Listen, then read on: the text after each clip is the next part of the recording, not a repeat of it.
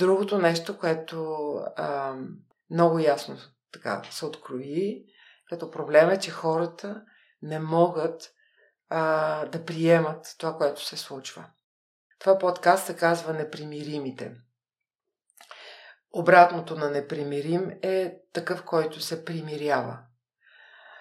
Обратното на примиряването е приемането. Примиряване и приемане не е едно и също.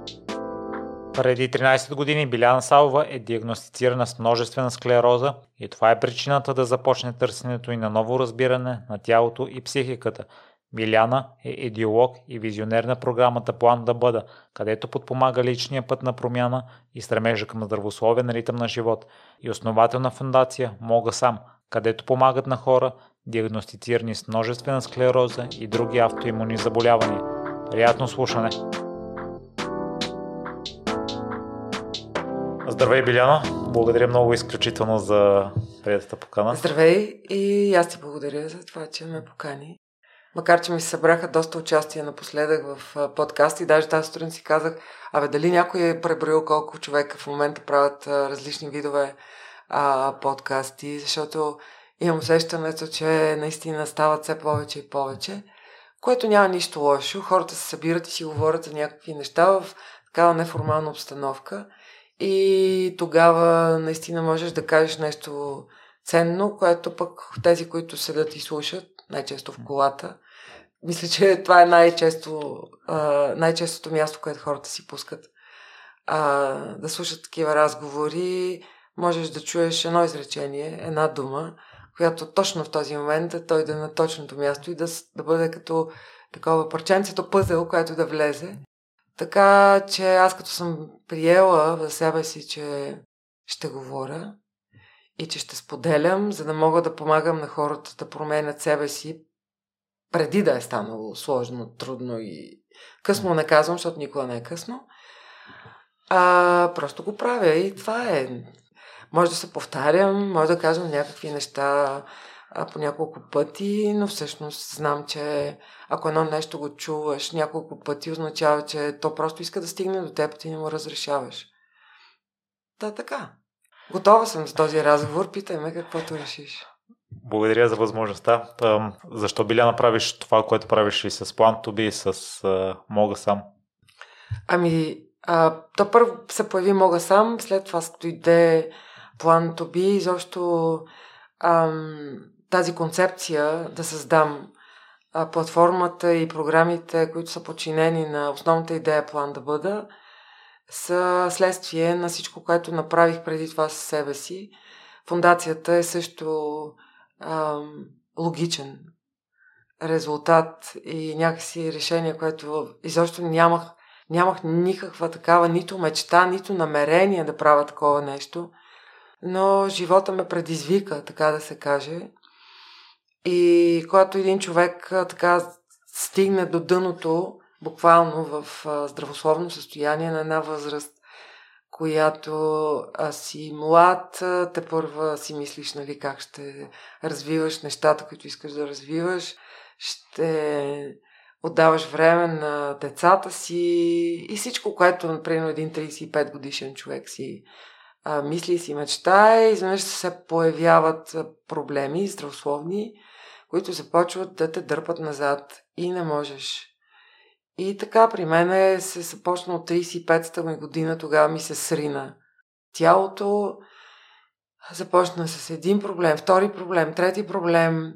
В рамките на 5 години по някакъв начин се опитвах да решавам проблемите си, те имах чувството тогава, че хем постигах някакви добри резултати за себе си, хем в същото време, разчиствайки цялата тая тиня, която бях създала в тялото си, те започваха да излизат и още неща. И всъщност от 35-та си годишнина до 40-та, в рамките на тези 5 години, аз се здобих с 4 автоимунни диагнози. Тоест аз не съм си ги издобила, съм си ги така отгледала вътре в себе си. И точно когато се появи финалната диагноза, която най-много ме изплаши, защото тя така предричаше да се инвалидизирам и да седна в инвалидна количка много скоро. Ето тогава вече се стреснах, събудих се, преди това беше така, ами то ще ми мине, аз тук правя някакви полезни неща. Първо дадох шанс на медицината, защото аз харесвам по принцип медицината, лекарската професия много.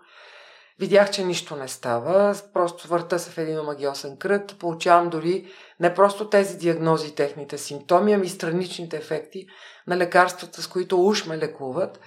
И благодарение обаче на този опит, който придобих за тези 5 години с предишните си заболявания, които бяха проблеми с щитовидната железа, проблеми с надбъбречните желези, проблеми с кръвта, и видях, че медицината всъщност не може да ми помогне. Единственото различно нещо от официалната медицина, което направих тогава, е, че започнах да гладувам периодично под наблюдение на доктор Емилова и на нейния екип, и тогава започнахме да разрешаваме част от проблемите. Аз виждах, че е възможно. И когато на 40 години получих един странен пристъп, който беше свързан с това, че си загубих зрението, и отидох на лекар, се оказа, че имам множество плаки в мозъка, така се наричат. Това са места в мозъка на различни части, където невроните просто не работят. Те са унищожени, защото нямат обвивката, която обикновено имат. И когато нямат обвивката, ако си представите неврона, нали, съвсем така го казвам като по-детски, това са едни много финни, много красиви клетки, които контактуват една между друга посредством електрически импулси. Това са и синапсите, които всъщност милиони, милиарди синапси се случват в нашия мозък непрекъснато. Ние по този начин мислим, по този начин се движим. И защото това е нашия компютър. Моите такива места в моя компютър бяха изгорели такива клетки, защото когато пък няма обвивка, то е нещо като да доближиш два кабела без да имат изолация. Става късо и всичко гори. Ето това се случва и с клетките. И като видях какво се е случило в мозъка ми, като видях на ядрено-магнитния резонанс, буквално дупките, те се виждат като черни точки, по-скоро бели точки, реално дупки. Той няма структура работеща. И си казах какво се случва с мене, какво правя. И така за около 40 дни, след като ми поставиха диагнозата, след като направих още множество изследвания, здобих се с около 4-5 различни мнения на различни специалисти.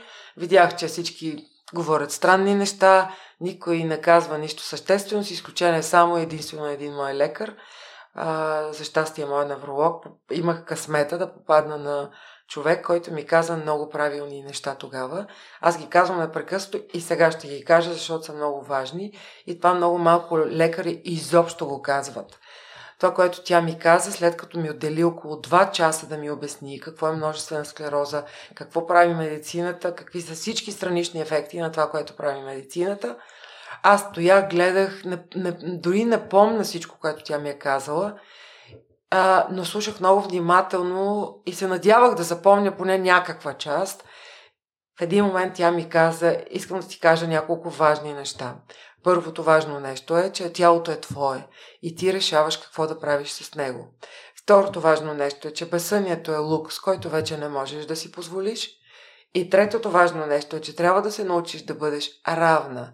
Тоест да постигна това емоционално равновесие. Тоест да не бъда, нали, във върховете на някаква еуфория, нали, и после да паднат директно на дъното на някаква мъка, скръб, гняв и каквото там може да те обземе в обратния спектър на емоциите.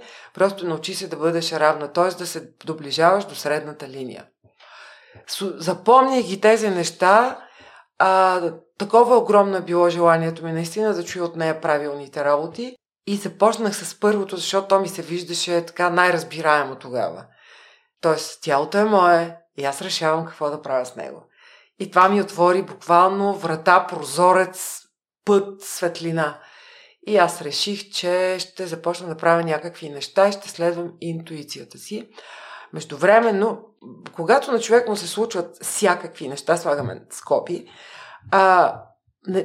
винаги има едни мънички детайли, които ако не ги загубиш, ако се фокусираш върху тях, ако те ти влязат в ума, както тези 3 постулата, които ти казах, и още едно нещо, което се случи, един от ядрено-магнитните резонанси, които тогава направих, аз направих 4 в рамките на 40 дни,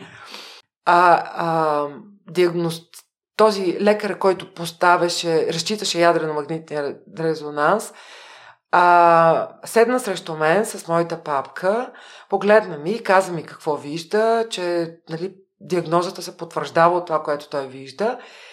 И аз, докато си в такава ситуация, винаги сядаш някъде и очакваш някой да ти каже това не е вярно.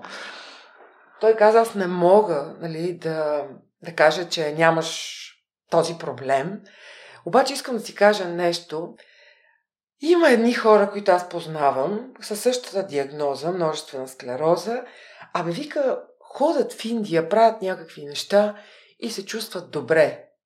Така ми го казва като от нищото. И това беше другия прозорец, който се отвори. И аз си казах, окей, добре, те не знаят какво да правят. Очевидно, дори да правя веднага това, което правят по принцип, най-вероятно не е притеснително. Мога да си дам малко време, да се успокоя и да взема решенията, които искам да взема за себе си. И така избягах. Отидох в Индия. Бях ходила в Индия преди 10 години преди това. Много ми хареса това място. Изключително любопитно. Сблъскваш се с първо културата и с различните неща, които са там. Сблъскваш се с едни хилядолетия традиции, които някак си стоят като живи и ги усещаш. Много интересно преживяване и се сблъскваш с себе си. Защото когато попаднеш в среда, която е много различна от тази, която ти обикновено вирееш и съществуваш и живееш, тогава предизвикваш себе си и виждаш справяш ли се или не се справяш. Какво точно се случва? И така заминах за Индия. Нищо почти не знаех за Аюрведа, но си казах, това е на 1000 до 3000, 5000 години. Очевидно мога да му се доверя, що не стигнал до днешните дни. То е някакси тествано във времето. И така отидох там, без да знам абсолютно нищо. Доста така изплашена, но с едно леко сърце, че слушам себе си, слушам интуицията си. Сама взимам решение за себе си, което е много важно. И така започна. 4 години по-късно, много пъти ходих за тези 4 години, 4 години по-късно попаднах на място, търсейки най-доброто място, което мога да намеря там. Попаднах на едно място, където много фокусирано лекуват хора с невродегенеративни заболявания, с методите на Аюрведа. Много чисто го третират, в смисъл чисто, т.е. прилагат Аюрведа точно така, както трябва да бъде прилагана, без да я комерциализират и без да правят нещата така, че на нас да ни харесва, дето отиваме там да се лекуваме, го правят така, както трябва да се направи. Беше ми много трудно, въпреки опита, който вече имах, да приема правилата на това място, да приема нещата, които се случват, да приема, че около мен ще има много хора с тази диагноза и те ще бъдат и те са в по-тежко състояние от мен. И защо много уроци. И когато 4-5 години след като започнах, т.е. започнах 2008, някъде към 2012-13, усетих, че аз наистина се чувствам много добре. И наистина това има огромен смисъл във всички аспекти, в които бях започнала да работя. И си казах, това трябва да бъде споделено. Това трябва да се разкаже на хората. Не за друго, поне да знаят, че има и друг ход. Има и друг път, по който човек може да тръгне. И реших да го разкажа. На страницата на списание Ева излезе един материал, който говореше, аз разказвах за себе си и за нещата, през които минавам. И след този материал, всъщност, колелото се завъртя и няма сила, която да го спре и до ден днешен. Така създадох фондация Мога сам. Мога сам, всъщност, е точно нещото, в което аз много вярвам. Че, когато вярваш в себе си, когато слушаш себе си, когато правиш нещата така, че да не си вредиш, означава, че можеш сам, че не се отказваш, че не прехвърляш вината на някой друг, че не търсиш оправданията, че не търсиш решението извън себе си, че не стоиш просто и да се надяваш, че от някъде нещо ще ти дойде. Мога само означава тази вътрешна увереност, Когато заимаш тази вътрешна увереност, тогава се появяват и подходящите хора, ситуации, обстоятелства, които да те водят през този път. Не казвам, че вървиш сам, напротив, не вървиш сам. Появяват се много подкрепа и много помощ от различни места, дори такива, които изобщо не си и подозирал, че могат да се случат. И така започна като така, да го наречем нещо като движение. Мога сам. Мога сам от двете букви М и С, множествена склероза, ги трансформирах в Мога сам. Около мен застанаха приятели, съмишленици, които всъщност ми помагаха. И толкова вече започна да набира скорост цялото това нещо. Оказа се, че много хора има, които имат този проблем или се страхуват да не се разболеят, че в един момент се принудих да регистрирам фондация Мога сам, защото трябва да има по правилата на обществото и държавата, трябва да има така законова формулировка на дейността, а и така можеше да идва тази подкрепа, която идваше приемно като финансови средства от хора, които искаха да ни помогнат. И така започна фондацията. Обяснявах много дълго време какво значи Мога сам, защото, примерно, аз казвам Мога сам, във Фейсбук се създават групи на Мога сам, което веднага виждаш някой, който реално просто се предава. Не Мога сам означава, че ти до такава степен се предаваш, че дори аз да се поява и да искам да ти помогна, ти няма да можеш да приемеш моята подкрепа, просто защото ти не вярваш, че можеш.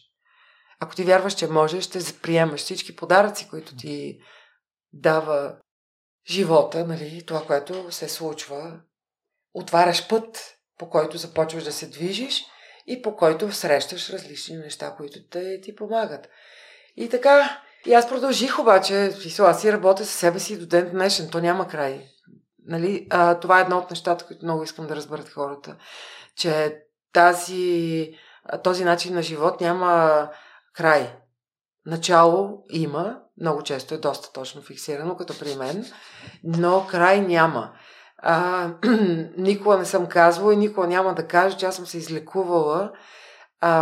Да, се чувствам много добре, живея в абсолютен комфорт и мир с диагнозите си.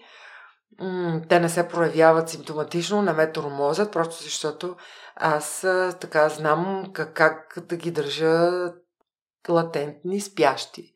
През цялото време да не ги събуждам и много добре знам всъщност как мога да се разболея качествено с 10 дни, което реално ми дава възможност да не го правя.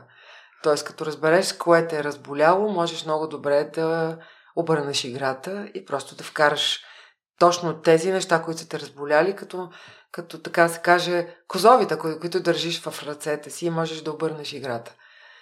И така програмата План да бъда се създаде, защото аз споделях много, правих семинари, срещам се почти всеки ден или говоря по телефон, или се срещам на живо с хора, които искат някакви съвети.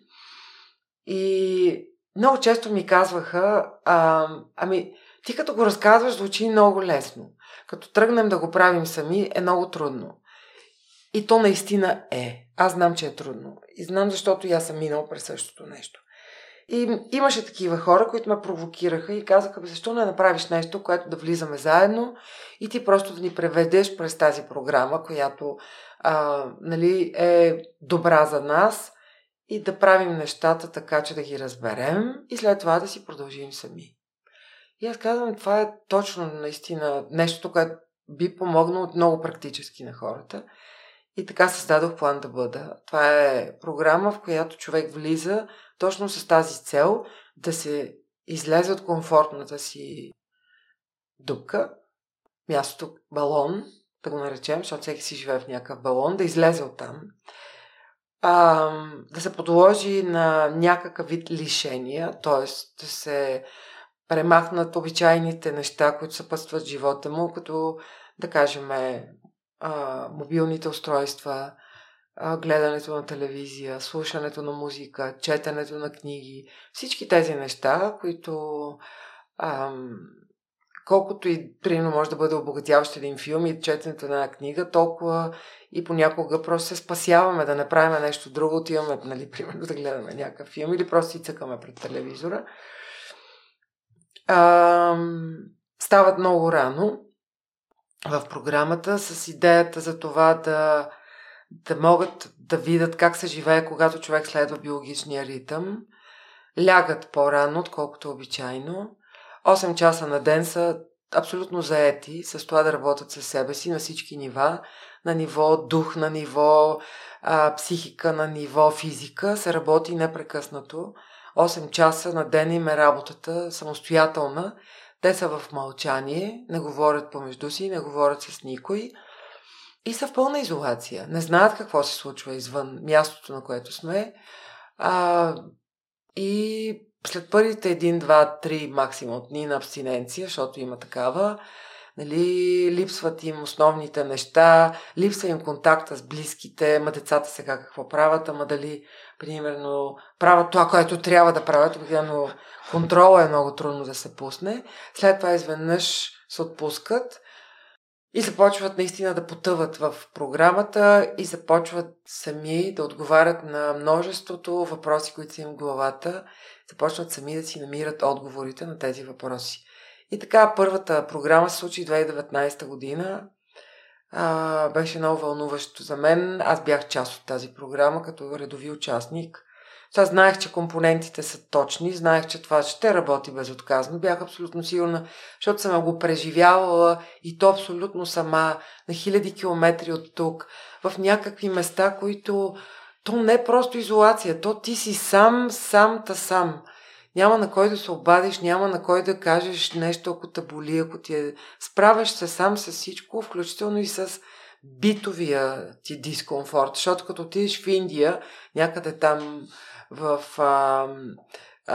края на Северна Индия, на ръба с Хималаите, и попаднеш на едно място, където примерно изобщо това да ти тече топла вода, банята, не говоря от душа, изобщо в банята е невероятен лукс, там няма такова нещо. Там съм се къпала, само като си загрея вода в кофа, нали, поливам се с канче, изобщо правиш неща, които много отдавна тук са забравени, макар че аз, нали, ти си млад, но аз съм преживявала тези години, в които и вода не е имало, и ток не е имало поради различни причини, но там е различно и трябва да се... така да се вплетеш и в природата, която те огражда, и в културата, и в хората, които са много добронамерени, усмихнати, искат да ти помогнат. Ти такъв се пазиш, сега този добро ли ми мисли, не ми ли мисли добро. Много големи уроци това да отидеш някъде за известно време и да си причиниш, буквално да си причиниш дискомфорт, за да видиш къде си, докъде си и какво можеш да направиш със себе си. Така съм била и в Хималаите, без изобщо да съм някакъв страшен любител планинар. Отидох там, за да се предизвикам. Така съм била и в пустинята. Пак отидох, за да се предизвикам, да видя как ще се чувствам там, какво ще извади пустинята от мен, какво ще извадят Хималаите от мен, какви уроци ще ми дадат. И така всичко това е вплетено във всички програми, които правя. Не само План да бъда, тя има вече 13 издания. Много хора минаха през нея. Да кажем, че едни 20-30% от хората, които минават, са с някакви много тежки здравословни проблеми. Останалите... Почти няма здрави хора в днешния свят. Ето и ти ми сподели, че имаш някакви дискомфорти. Но няма значение кой колко е болен. Важното е да разбереш, че имаш проблем и че нещо трябва да направиш, защото то тялото ти казва... Спри за малко и виж какво се случва. Тази болка не е случайна. И тя не идва за да те мъчи. Тя идва за да ти каже, човече, нещо трябва да направиш. Другите, след Plantobe създадах 8 for 8, която е градската програма, малкото братче на Plantobe. 8 for 8 се случва в рамките на един ден, тук, в София или в някой друг град, където отивам. Хората влизат в същата изолация, същото мълчание, слушат и правят това, което е в тази програма. И това, което най-често съм чувала като така метафори, които хората използват след като са били в програмите, че някак си успявам да натисна на хората различни копчета. На всеки различно, защото всеки е на различен етап от живота си, от пътя си, има си различен бекграунд, на един са му се случвали едни неща, на друг други. Аз затова съм там много пъстра в тези програми и говоря за много различни неща, точно с тази цел.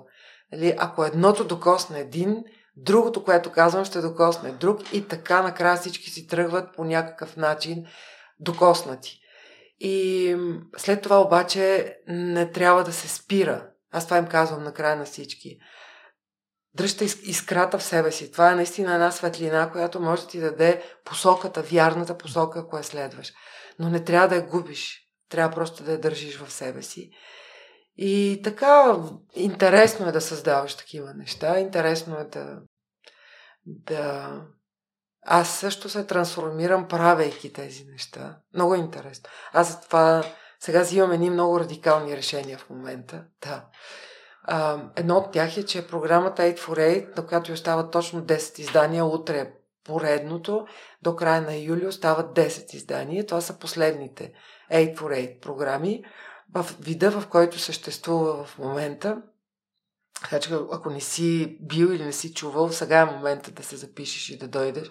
Наистина е то, като да си измиеш лицето, очите, да се събудиш, да си изчистиш огледалото, за да се погледнеш и след това да отвориш прозореца, за да влезе въздуха и светлината и да видиш на къде тръгваш от този момент. Така долу-горе действа. И от есента смятам да създам нещо различно, нещо друго, защото аз съм различна вече. Аз създадох 8 for 8 в рамките на пандемията. Пандемията за мен беше страхотен провокатор. Много съм благодарна на това, че се случи. Много съм благодарна, защото тя ме накара да погледна към хората по един различен начин. Аз от тогава повече се фокусирах върху тези, които ме търсят, тези, които идват на семинарите, а другите просто си казвах, очевидно, за да се събудим, трябва нещо много лошо да ни се случи, за да си кажем, нещо трябва да направя, нещо трябва да променя. Когато обаче се случи пандемията, тя удари рязко всички. И болни, и здрави, какво изобщо има здрави, удари всички и показа един много сериозен проблем. И то е, че всеки един човек на тази земя има някакви проблеми, някакви психични отклонения. Дали ще са мънички и незабележими, дали ще е нещо, което е много явно изявено. Всеки един има такива и те са това, което всъщност в момента изплува на повърхността. И пандемията показа, хора, погрижете се за психиката си. Дали видях какво се случи? Страхове, паникатаки, тревожности. Искаме си това, което беше 2019, което преди пандемията. Искаме да се върне, не искаме това, взеха ни свободата.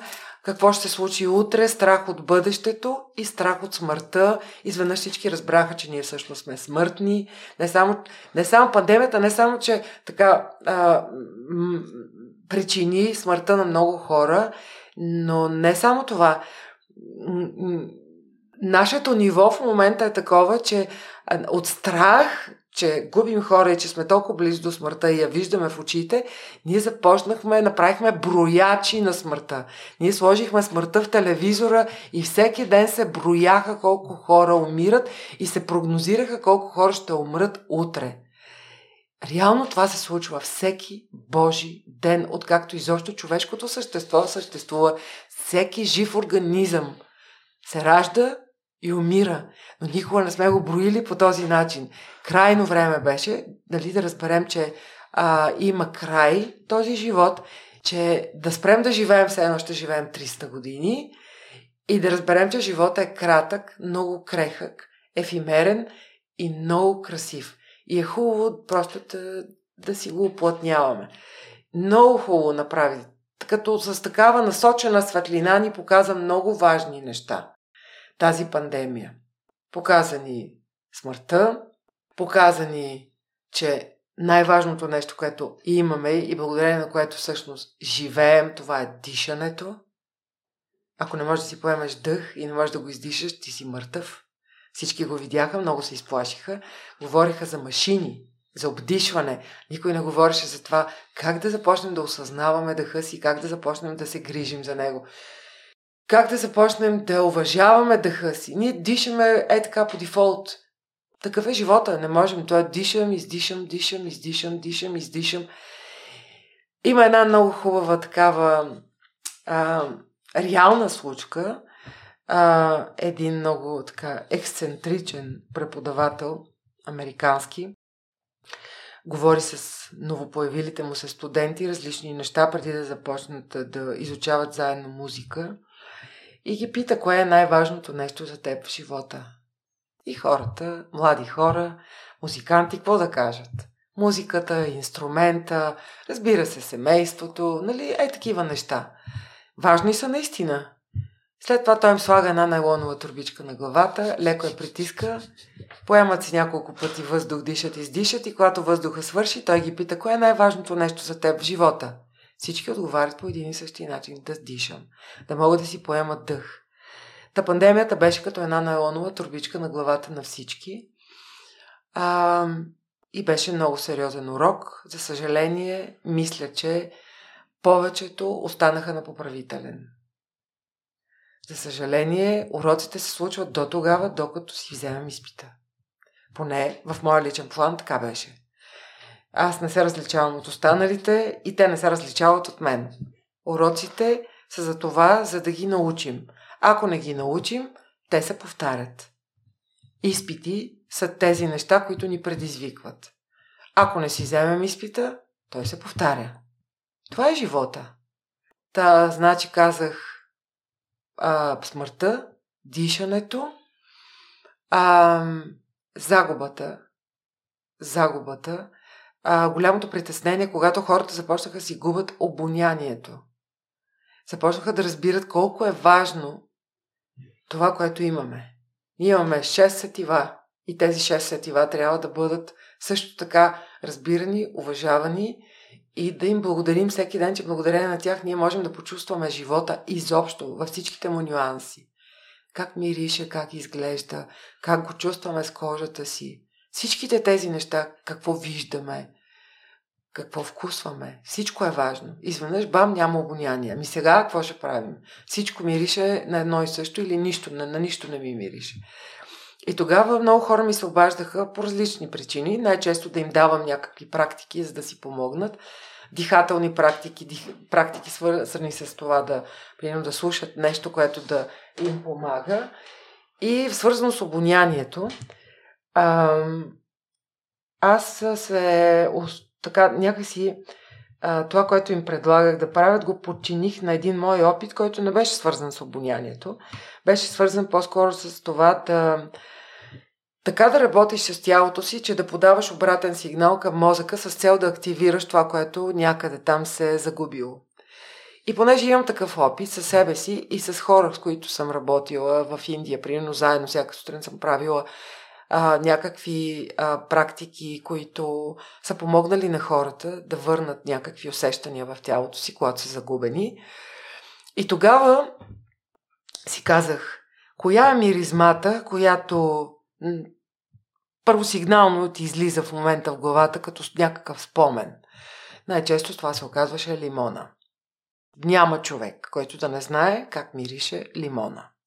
И аз казвах така, сега си вземи един лимон. Даже го разрежи, за да му видиш соковите, структурата, всичко. След това го хвани и го доближи до носа си и затвори си очите и започни да го вдишваш.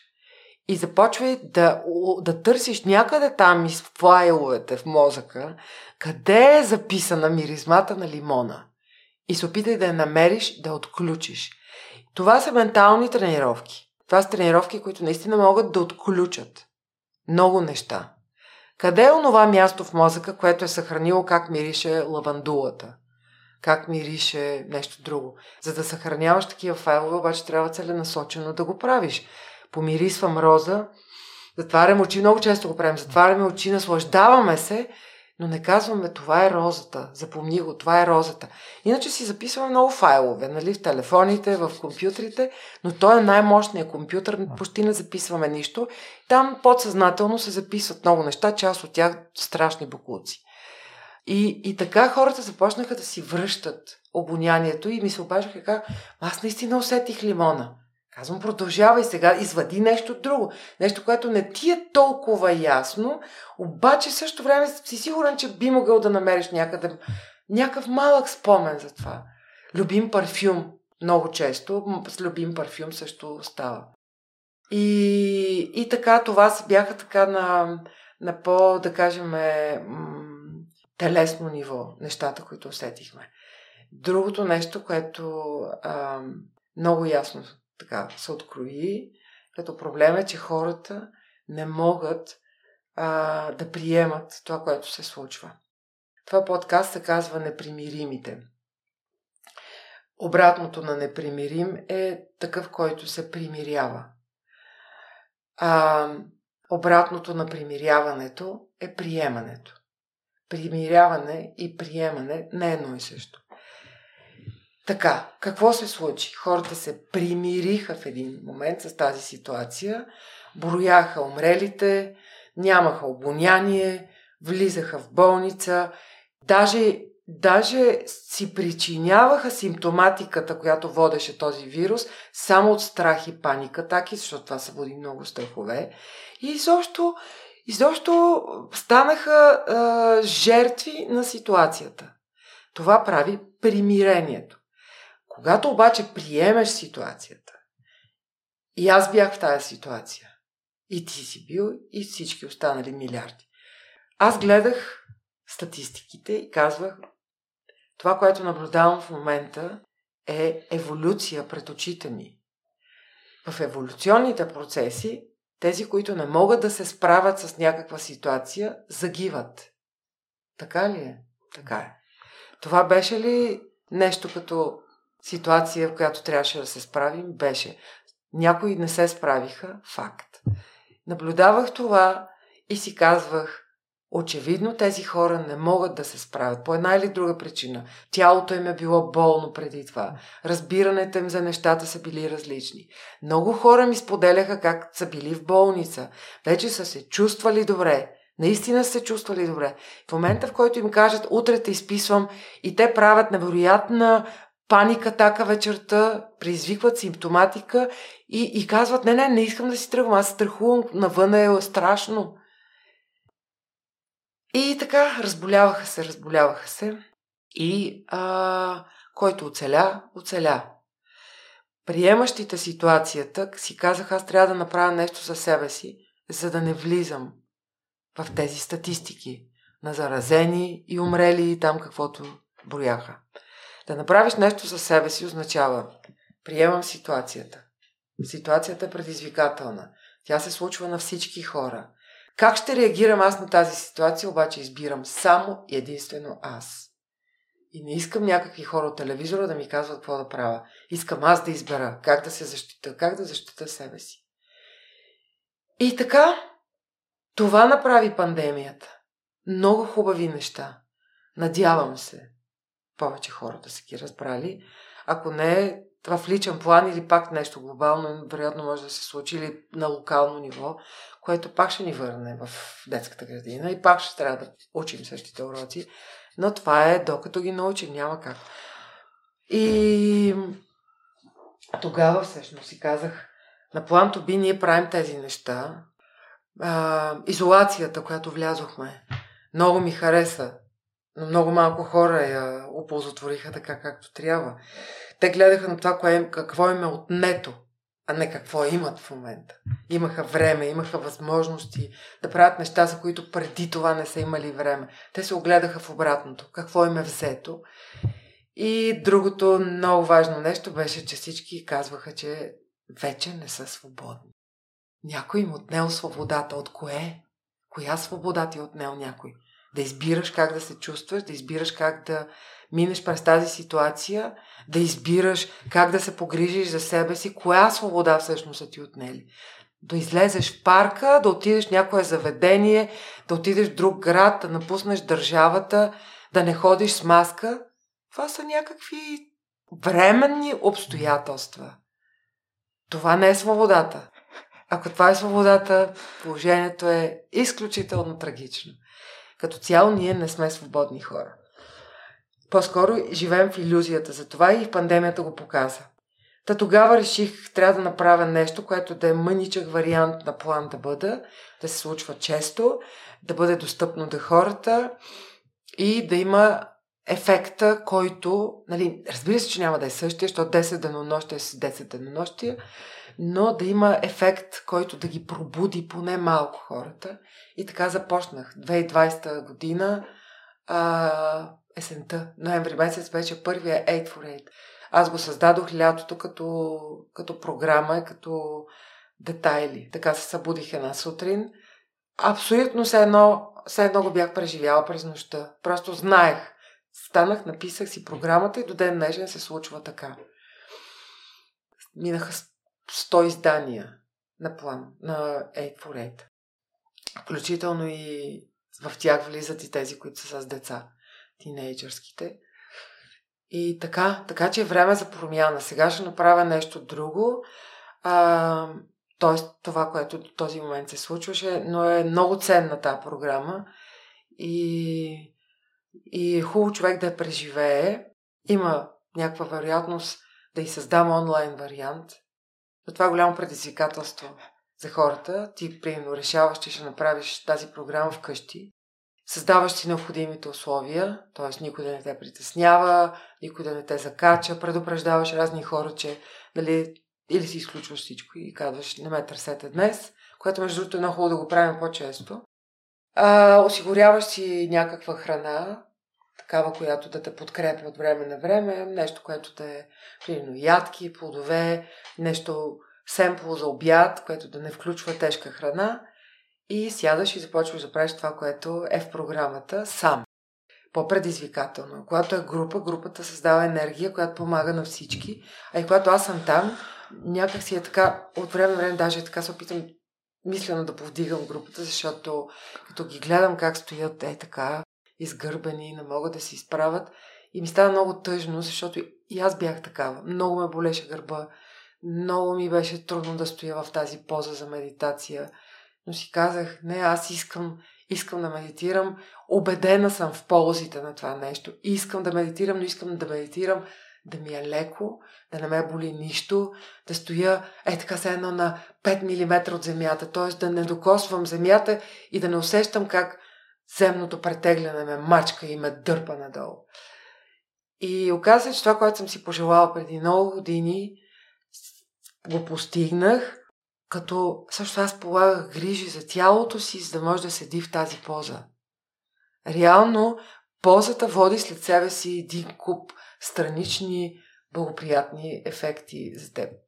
И така се опитвам да ги дигам хората, непрекъснато им казвам, че как трябва да се изправят.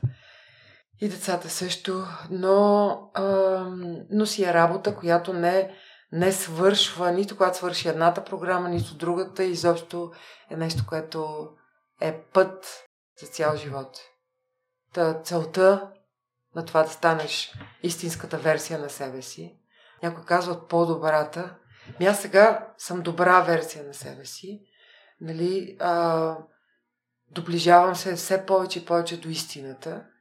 И смятам, че всъщност може би по-правилният израз е не новото ми аз, не по-добрата версия, ами истинското ми аз. Това, което всъщност съм вътре в себе си и което много често потискаме заради един куп неща, които ни се случват. И така, не е дестици, това не е някаква локация, която отиваш. Това е път. Това е път, който няма край. И човек е хубаво да го знае от самото начало и просто се радва на всяка крачка, на всяко нещо, което му се случва, на всеки камък, който се препъва. Да каже, този камък иска нещо да ми каже. Я да видим какво ми казва този камък. Камъка може да бъде всичко. Болест, някаква неприятност, инцидент, среща с някакъв човек, който иска да те нарани, нагруби или да нагрубявам директно. Това са камъните по пътя. Те обикновено са нещата, които аз вече много харесвам, защото те винаги ти показват нещо. Винаги това е огледало. Обаче хората знаеше как живеят. Аз много обичам да говоря в метафори и да визуализирам нещата, защото мисля, че така на хората го разбират по-лесно. Вървиш си по пътя и се сблъскваш с най-различни камъни. Да кажем, срещаш някой, който обижда. Камък. И си такъв. И започваш да се обиждаш. И си го трупаш в себе си, и се огорчаваш, и ставаш тъжен, и си разочарован, защото този човек, който си приноси, вярва в него. Разказвам произволна ситуация, но тя е много често срещана. Вместо да хванеш този камък, да разбереш какво иска да ти каже и просто да го отместиш от пътя си, разбрал, нали, каква е целта на камъка, ние обикновено ги взимаме и ги слагаме в раницата, която е на гърба ни. И нали, си казваме, ще забравя за тази среща, няма да му обръщам внимание, ще му се разсърда на този човек, ще го забравя, но камъка седи отзад в раницата. И следващия пак там, примерно нещо друго се случва, болест някаква се случва, вместо да вземеш някакво решение, да промениш себе си, ти взимаш камъка големия, слагаш го и казваш, аз вече съм болен, приятно ми е да се запознаем, аз съм болен човек. И продължаваш с тази тежка раница напред. Следващия камък е нещо друго, примерно някаква мъка, някой умрял, нали, някой много близък твой човек. Вместо да кажем в тази ситуация да спрем, да дадем нужната почит, уважение към този човек. Ние го правим, обаче го правиме някакси така обхванати от една много дебела пелена на скръб и мъка, на която оставаме жертва, защото много ни се иска да тъгуваме. Винаги някой някъде реже с флекс, така че хората трябва да разберат, че това е някакво камъче там по пътя и няма как да бъде преодоляно, всеки си има неговата работа. И тогава за мен това, което ме научи срещата ми с смъртта, е да бъда благодарна. Вместо да скърбя, да бъда благодарна. Когато усетя, че ми е тъжно, разпознавам тъжната емоция и казвам, пак ти е тъжно. В такива ситуации, знаеш ли аз какво правя? Понеже сълзите са нещо, което аз уважавам безкрайно и някакси имам чувство, че те са течността, вълшебната течност, която разтваря в себе си и мъката и радостта, може да излееш по този начин. Понякога, понеже ние сме големи стоици, можем да тъгуваме без да плачем, особено мъжете, те не смеят изобщо да реват, защото някой им е казал много отдавна, че това не е мъжко поведение. Си пускам някой филм, който е много тъжен, който знам, че е много тъжен и аз имам такива няколко филма, на които винаги плача. Независимо как се чувствам, винаги. Любимия ми филм, на който винаги плача, е Мостовете на Медисън. Ако не си го гледал, ти го препоръчвам горещо. Пускам си Мостовете на Медисън, до някъде, може да не го изгледам дори целия, но той ми помага да отпуша, т.е. да отворя вратата, за да може тази мъка, тази тъга да я наречем, защото мъката е онова много по-тежко нещо, тъгата да се разтвори, да излезе и тогава започвам да благодаря, представям си човека, към който е насочена тази тъга и благодаря за всичко, което е направил за мен и за това, че съм имала уникалния шанс да живея с този човек. Защото можех и да нямам този шанс. Нали? Можех да не се срещна с този човек. Но съм била с него. Така че благодаря за времето, което съм била с него. А не тъгувам за времето, което няма да бъда с него. Това е разликата. Да приемеш, а не да се примириш. Когато се примиряваме, се разболяваме. Примирение човек, както ти казах, нали, жертвата, той, когато се разболее, знаеш какво казва? Защо на мен? И аз тогава винаги контрирам и казвам, а на кой? Значи ти искаш на някой друг да му се случва, но не и на теб. Правилна ли е тази позиция? Трябва ли да мислим по този начин? Щом ти се случва на теб, значи има причина. Щом има причина, твоята мисия да откриеш. И да използваш не като камък, който ще сложиш в раница да ти тежи, като камък застроеш. Тоест да си направиш следващото стъпало и да станеш по-осъзнат, по-смислен човек. Да използваш тези камъни да градиш. И така, Та това е за мен всъщност разликата между примирението и приемането. Без приемане няма как да се случат нещата. И какво като не я приемаме пандемията, ситуацията, изолацията, какво като не я приехме? Само измъчихме себе си. Аз не, но другите хора ги наблюдавах. Нищо не можеш да направиш. Извън твоя контрол е. Единственото нещо, което можеш да контролираш е твоите реакции, а не е глобално цялата пандемия. Каквото и да е било, без да влизам в детайли, дали наистина е имало проблем или не е имало проблем. Някакво значение няма. Аз контролирах само и единствено моите реакции. Опитвах се да помагам на хората, които бяха близо до мен. Аз не се разболях. Бях точно след като бях излязла от болница, 3 месеца преди това ми оперираха сърцето за втори път. Тоест пандемията ме хвана в този възстановителен период. Можех да вляза в качеството си на жертва и да кажа: ужас! Тъкмо сега ми оперираха със сърцето и аз се възстанових добре и сега това е толкова страшно. Ако мене ме хване, аз реално влизах в рисковата група хора. Ако мене ме хване, аз няма да оживея. Нали? Можех да живея с тези мисли. Нищо подобно не се случи. Изобщо за миг не съм си го помислила. Пандемия, на фона на всичко, което съм преживяла, всичките проблеми, с които съм се справила, този вирус изисква не толкова големи усилия от моя страна, за да се справя с него. И се справих. Даже бях ходила на едно изследване такова рутинно, май миналата година или по-миналата, вече не помня. И те там задължително изследват за COVID и за антитела. Аз отидох заради сърцето, защото там се ходи 1-2 пъти в годината. И изведнъж те ми казват: ти имаш антитела, ама не са много. И аз така поглеждам и казвам: колко са? И казват някаква цифра, която не помня в момента. И аз казвам: браво на моето тяло. Може би някак си лекичко е минало. Аз съм изградила това, което е трябвало да изграда, защитната си система, и не съм боледувала изобщо. От 2019 след операцията, която беше декември месец, за пръв път се разболях тази зима, януари, когато настинах в Индия, което беше чиста глупост от моя страна, но се случват такива неща.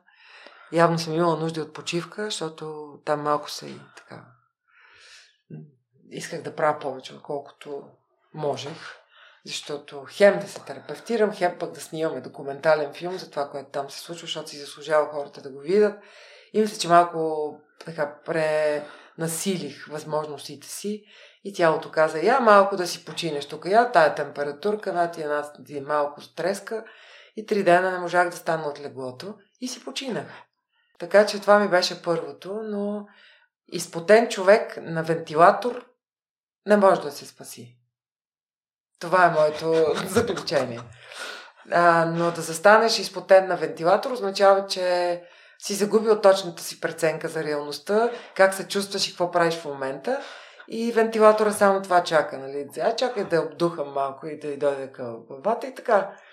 Така че, за колко това са 3 години, и то в ситуация на това нещо, което ни се случи, реално аз се разболях сега. Тоест, настинах.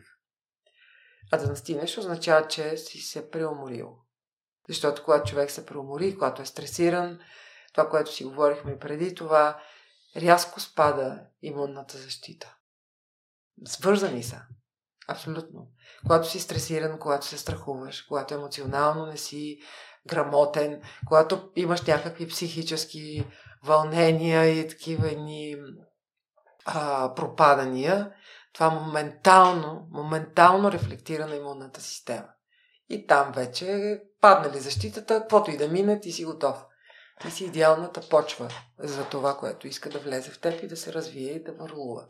И така, много неща ти разказах. Не знам дали не ти отговорих на всичките въпроси, но почти не ти дадох думата. Кажи ти нещо, аз да си почина малко. Аз предпочитам Миляна така, защото ти си много по-мъдър от мен, със сигурност ти си взех някои... И ти си мъдър, повярвай ми.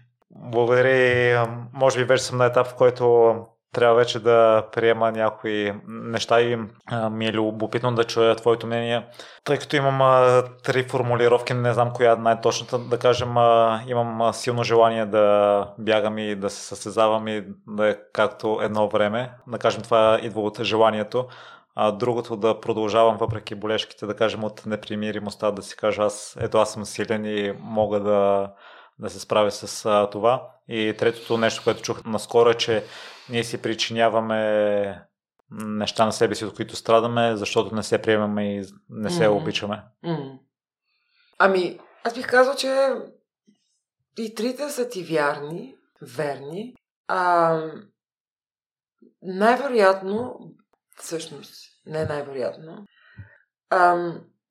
Истината е такава.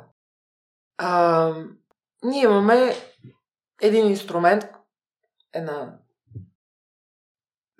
да го наречем, не е много правилно, но имаме тази структура, която се нарича нашето тяло, която е изградена по гениален начин. Наистина. Гениален. Аз много често разказвам на хората колко гениално е изградено нашето тяло в материален, физически план.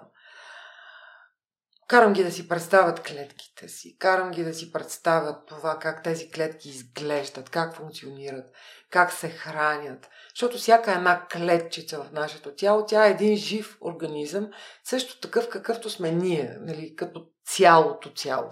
Клетката си има ядро, има си различни видове механизми вътре, които вършат различна работа. Има нужда от храна, има нужда от светлина, има нужда от енергия, има нужда да отделя, тя отделя също така. Клетка има нужда да има здрава обвивка, мембрана. Всичко е много важно. Когато нещо се случва на ментално ниво, в ума ни, някакси ние не живеем свързани. Тялото и ума не живеят свързани. Ума е много голям хитрец. Той е много знаещ, много информиран, интелектуален и всичките тия неща го правят да е хитър. И той сега, тебе те боли кръка, не можеш да тичаш, обаче ума казва, не, няма да се примириш с това. Ти ще тичаш, защото ще докажеш на себе си, че можеш, че си силен и трябва да тичаш и това ще се изложиш в своите си очи, какво ще кажат другите, ще се разочароваш от себе си и започва да ти реди един куп неща. Нали, някакви такива постулати. Обаче тялото продължава. Боли на кръка. И дава и ни такива сигнали, че има някакъв проблем. Тялото винаги казва истината. То не може да лъже. Ума е хитреца. Той може да лъже. Той може да каже истината, но може и да лъже и то го прави много добре. Особено когато искаме да избягаме от това, което ни казва тялото. Тялото казва спри, ти казваш не, няма да спра, как ще спра? Аз имам толкова много неща, които трябва да свърша. Толкова много хора се надяват на това, което имам да направя. Трябва да постигна някакви върхове в кариерата си, в спорта или в каквото и да е. Правилното решение е когато усетиш, че тялото ти говори, т.е. да си достатъчно осъзнат, че да разбереш, че то в момента дава сигнали, да спреш. И да се опиташ да разбереш какво тази болка иска да ти каже. И какво иска да извади от теб. Нещо иска да извади от теб. Много често физическата болка се свързва с някакъв ментален дискомфорт. Може да е гняв, може да е яд, може да е страх, може да е всичко. Но тя иска да го извади. На мен много ми харесва метафората с следното нещо. Когато се ражда човека, той се ражда следствие на много силна болка. Всяка една жена, която е раждала, знае, че болката е много силна. Тази болка идва, за да води процеса на раждане. Много често я следят, докато трае самия процес на раждане. И тя трябва да извади от тялото на жената, нали, човечето малко, което трябва да излезе. И той излиза с тази огромна болка. Ако ти тръгнеш да се противопоставиш на болката и да не я приемаш и да кажеш, не, няма да раждам, защото много боли. Няма да родиш нищо. Ако тръгнеш да се противопоставиш на болката, по начини, които да хитрееш, нали? Може да се стигне до раждане, но там винаги има някакъв, да го наречем, някакъв неестествен процес. Ти трябва най-добре да се отвориш за болката. Това е всъщност, целият процес е много хубаво показва цялата тази технология на болката. Отваряш се за болката, това е самото разкритие, което правиш, и позволяваш на болката да извади това, което има да вади от теб. Жените, които се оставят на болката, не е никак лесно. Признавам, 2 пъти съм раждала и знам какво е, но раждането се случва някак по-лесно. Тази болка след това изчезва и дори не си я спомняш. Ти просто знаеш, че тя е била там, за да свърши тази работа. Всяка една болка в нашето тяло иска да свърши подобна работа. Болката ти показва първо, че трябва да си починеш, да дадеш на тялото покой, за да може да разбереш къде нещо се е счупило в цялата тази, в желанието да тичаш, в непримиримостта, нали, да спреш точно сега, когато най-много ти се тича, и кое е нещото, което всъщност в онова невидимото пространство те спира в момента. Защото много често болките ни спират да направим нещо. Така че си е много красив, много хубав анализ, много хубаво изследване върху себе си е това. Но да работиш с болката, когато много те боли, е много трудно. Ако преди това не си правил така наречените сухи тренировки. Тоест не си правил неща, които, примерно, както ти споменах по-рано, искам да медитирам. Абсолютно съм убедена в ползите на медитацията. Но ме боли гърба. Много. Болеше ме ужасно много гърба. Аз съм стояла и сълзи са се стичали по лицето ми от болка, но съм стояла. Какво разбрах? Че трябва да направя нещо с тялото си. Можех ли да се откажа? Можех. Можех ли да кажа, това не е за мен, много дискомфорт, боли ме гърба, не искам да си причинявам такива страдания. То не са ми достатъчни, другите ми и това. Можех. Обаче аз избрах другото, да разбера какво иска да ми каже болката. Болката ми казваше: Биляна, гръбначният ти стълб се изкривил.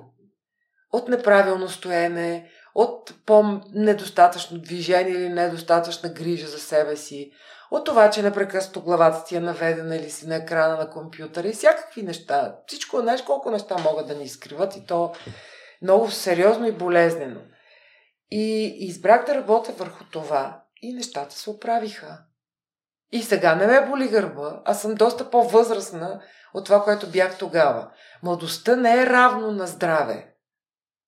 Както и спорта не е равно на здраве. Здравето е нещо съвсем различно.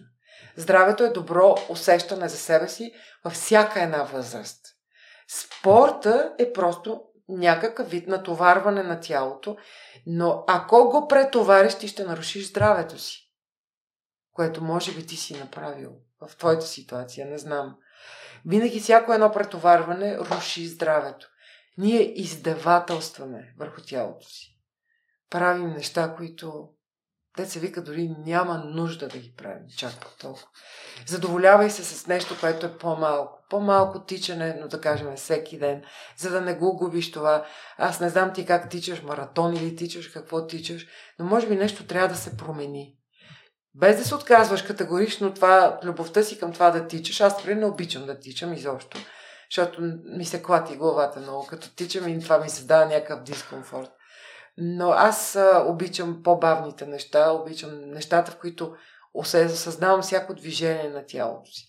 Когато тичаш, не знам, тичаш ли с слушалки в ушите? Не. А какво правиш докато тичаш?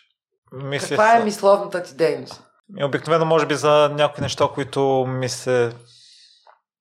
Мислиш за нещо, което трябва да направиш? Да, не за конкретното бягане. Значи, по-голяма част е. Значи, моето предложение към тебе е да пробваш да тичаш заради самото тичане и да тичаш и да осъзнаваш всяка една крачка. Как стъпва кръка, пета, пръсти, как се вдига от земята, как се сгъва в коляното, как се сменят двата крака едновременно, какво правят ръцете в това време. И много важно, ако примерно тичаш 5 минути на ден, преди да тичаш, за малко си затваряш очите и си казваш: как се чувствам в момента? Чувствам се някак си. Дефинираш си го.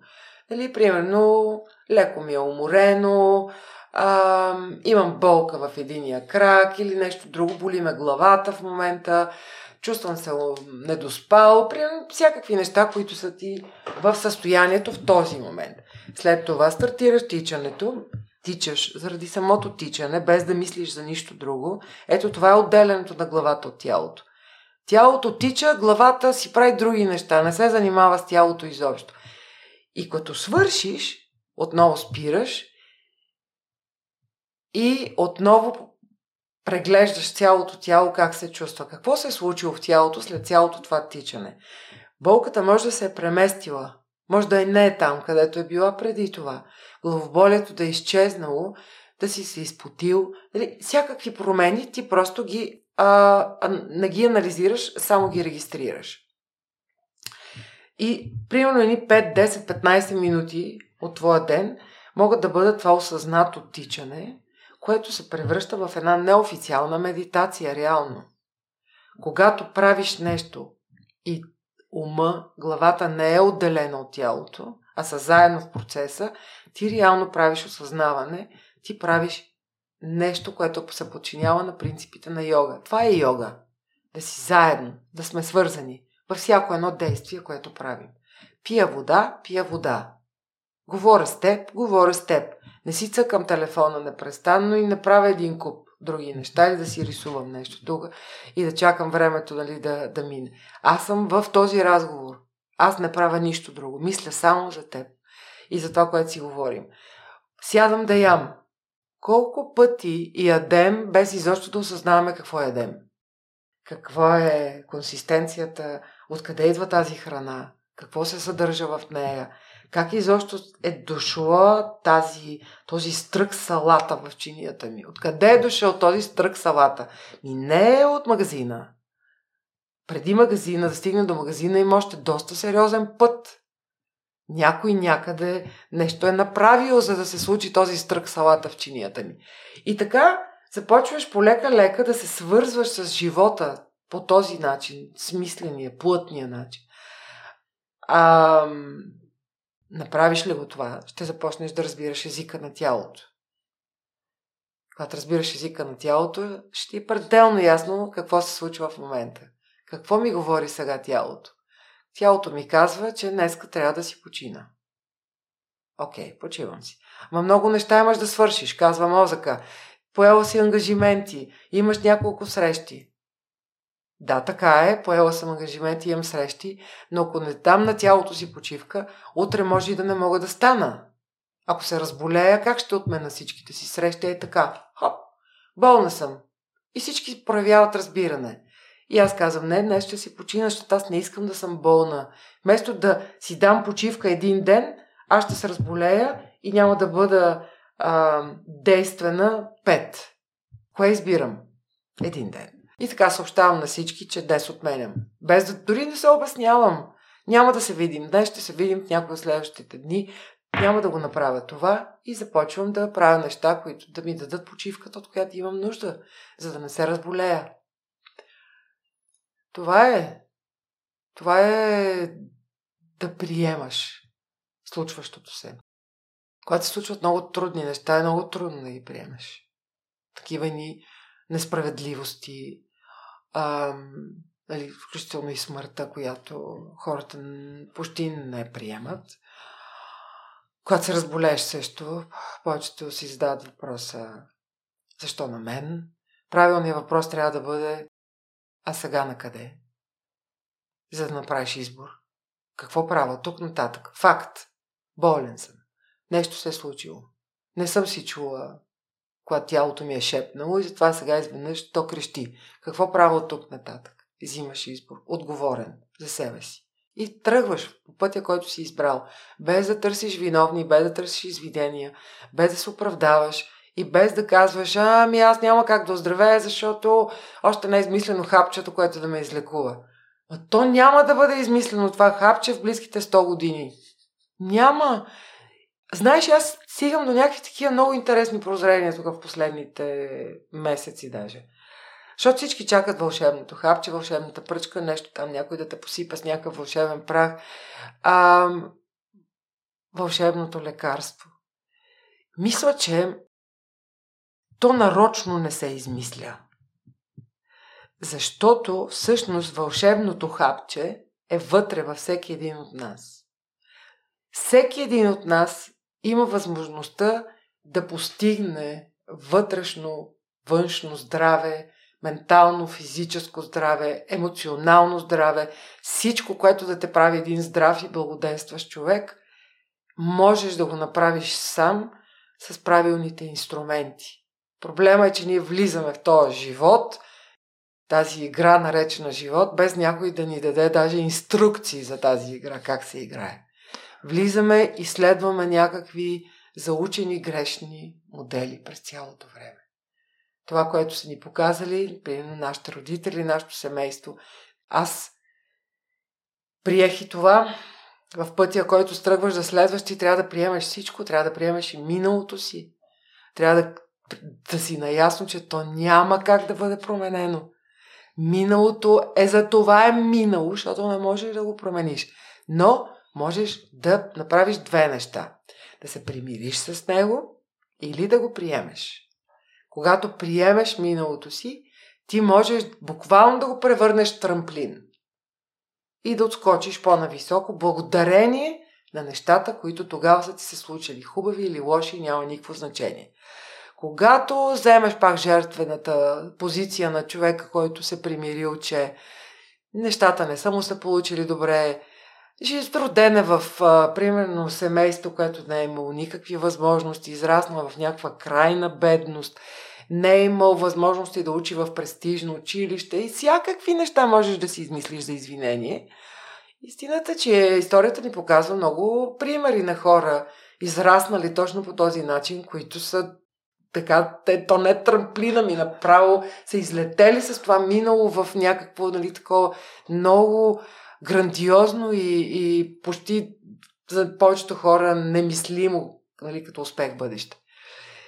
Така че ние избираме какво да правим. Колкото и сложно нещо да ни се е случило в миналото, колкото и страшно да е било, колкото и да смятаме, че ни е повредило по някакъв начин, ние можем да го превърнем в това стъпало, на което да стъпим и да тръгнем нагоре, защото не можем да го променим.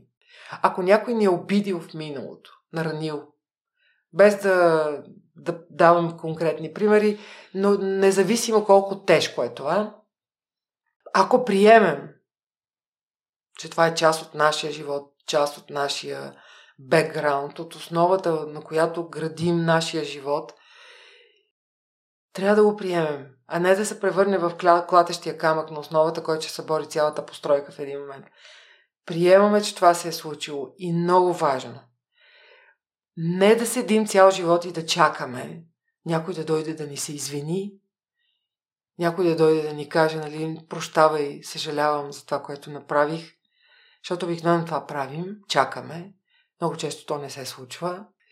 Много често хората, от които сме чакали извинения, си тръгват от този свят без изобщо даже да проведем някакъв смислен разговор помежду си. Затова буквално тя е сила с мощността на ракетно гориво, която може да те изстреля. Това е силата на това да простиш. На това, което се е случило, на ситуацията, на човека, на нещо. Каквото и да е то, пак казвам. Колкото и да е било болезнено и трудно. Защото, не давайки тази прошка и непрекъснато въртене една и съща плоча в главата си, че не, аз няма как да простя, защото този човек трябва да ми се извини. Той трябва да ми поиска прошка. Не аз да му прощавам на него. Той да дойде на колене, да падне със сълзи на очи и да каже, да се извини и да поиска прошка. Това е възможно да стане, но в повечето случаи не става. И ако не даваме прошката, ако не освободим себе си от това, то камъка, който сме сложили в раницата си, ако не охвърлим този камък, реално няма как да продължим. Ние се изгърбваме и накрая почваме да лазим и някак си там стигаме до някакъв етап от живота си. Прощаваме не заради този, който е направил това, което е направил, а заради себе си. За да се освободим. хвърляме камъка от нашата раница. Махаме тежестта, която тежи на нас. Този човек може изобщо да не е на това ниво на осъзнатост и на мислене, и изобщо той да мисли, че нищо кой знае какво не е направил. Знаеш ли? Ти изобщо не си имал в главата. Той дори може да смята, че ма какво? Даже ако отидеш да поговориш с такъв човек, който аз съветвам хората да правят, защото е много хубаво да се водят такива разговори, той може да те погледне и да каже: "Ма това наистина ли ти е тежало? Не съм подозирал." Наистина е възможно да се чуе и такава реплика. Така че, това са нещата, които трябва човек наистина да прави. Не просто да ги мисли, да действа, да ги прави. Правенето е това, което ще ни помогне, а не четенето на книги, захласването по някакви мъдри цитати и изобщо наблюдението на някакви хора, които "Уау, как се развива този човек, пък аз нищо не правя седа и само гледам. И си казвам, аз това няма как да го направя, защото..." И се почва. Нямам достатъчно средства, майка ми така, баща ми иначе, баба ми това, дядо ми онова, в училище. Просто раницата, като я изсипе с камъните, няма край оправданията и тежестите. Така трябва да се действа. На всички нива. На всички нива. Това е връзката. Защото една недадена прошка може да те разболее. Много качествено. Също и да простим и на себе си. Много важно. Защото пък като не простим на себе си за нещо, което сме направили, аз мисля, че на всеки човек му се случва най-малкото с някаква дума да нарани някой. Или ако не е физически, с дума. Макар че при нас като дете много се биех, физически тормозех моите връстници, и с големи, и с малки. И честно казано, откривам в нещата, които сега изследвам за себе си, че съм носила някаква вина в себе си, че съм се държала по този начин и съм предизвикала този физически дискомфорт и болка в децата, които съм налагала по някакъв начин. И именно с тази вина исках да ти кажа. Ако не си простим за това, което сме правили, започваме да живеем с вина. Вината е възможно най-деконструктивното и най-деградивно чувство, което може да имаме. Вината, че нещо не съм направил както трябва, или вината, че съм сбъркал, или че съм обидил някой, или че нещо се е случило по моя вина. Крайно време е да премахнем вината изобщо от речника си, от начина си на мислене. Да не чувстваш вина не означава, че си безотговорен. Но да не бъркаме, че като чувствам вина, означава, че съм отговорен. Нищо подобно. Никой човек, който е изтъкан от вина, не прави неща, свързани с личната му отговорност към себе си или към нещото. Тя просто замазва ситуацията и по някакъв начин пак и тя е такава лепкава материя, да си я представим като нещо, което се облепяме непрекъснато с някакви вини и в един момент ние ставаме един човек покрит с вина, изтъкан от вина. Вината започва вече да влиза вътре в нас и да тормози дори физическото ни тяло. И много често тази наука, която се занимава с психосоматичните причини за това да сме болни, много болести се свързват с вината. Тази, която трупаме вътре в себе си. Дали сама ще си я изграда тая вина, защото просто така съм научена и така съм устроена да мисля, дали някой ще ми вмени вина, а пък аз ще му позволя да ми я вмени, няма никакво значение. Важното, че я трупаме в себе си. Освобождаваме се от вината. Не сме виновни за нищо. Нито на нас някой ни е виновен. Аз правя нещо и поемам цялата отговорност за моето решение, моя избор, моите действия. Ако се провала, не се случи това, което всички очакват или което аз очаквам като краен резултат. Човека, който седи срещу мене, не оправдавам неговите очаквания по някакъв начин. Избухвам поради някаква причина. Казвам някакви неща, които нараняват този човек. Аз така съм избрала в този момент да действам. Моето действие след това ще бъде да се извиня. Веднага. А не да се чувствам виновна, че съм го наранила. Ето това е. Виж колко е просто. Ние го осложняваме. Прошка се дава всеки ден. В момента, в който видиш, че някой изведнъж те поглежда странно, означава, че може би нещо не си направил както трябва. Спри, дай му няколко минути на този човек да каже кое го притеснява и ако ти си в това изречение, просто опитай наистина да му обясниш, да се извиниш, да кажеш, че не си го направил с тази цел, просто той така го е усетил. Ние избираме как да приемем това, което идва срещу нас. Дали да се обида или да не се обида. Много се радвам, че вече не се обидам. Това е такова облегчение. Много голямо. Билян, да те попитам за срамата, и като аз мисля, че изпитвам вътрешен срам за нещата, които не съм постигнал. Защо? Защо се срамуваш? Сравняваш се с какво? Да, с... други хора, които са постигнали. Да, или за неща, които се смятат за норма в обществото. Ето там, вижте, ти почти си отговори. Нормите са много често много грешни неща. Много грешни правила. На колко си години ти? 30. Животът винаги е пред нас. Дали си на 20, дали си на 30, дали си на 50. Той винаги е пред нас. И има една много хубава такава как да го наречеме? Да го наречеме като утвърждение, максима, верою, нещо, което аз много често си повтарям, че по-добрата част започва днес. На това, което предстои в твоя живот. Каквото било. Ти не можеш да върнеш нищо. Но по-добрата част започва точно в този момент и точно днес. Какво значи не съм постигнал и се срамувам от това? Кой казва кое е върха на постижението и кое не е? Няма такова нещо. Човек се развива цял живот.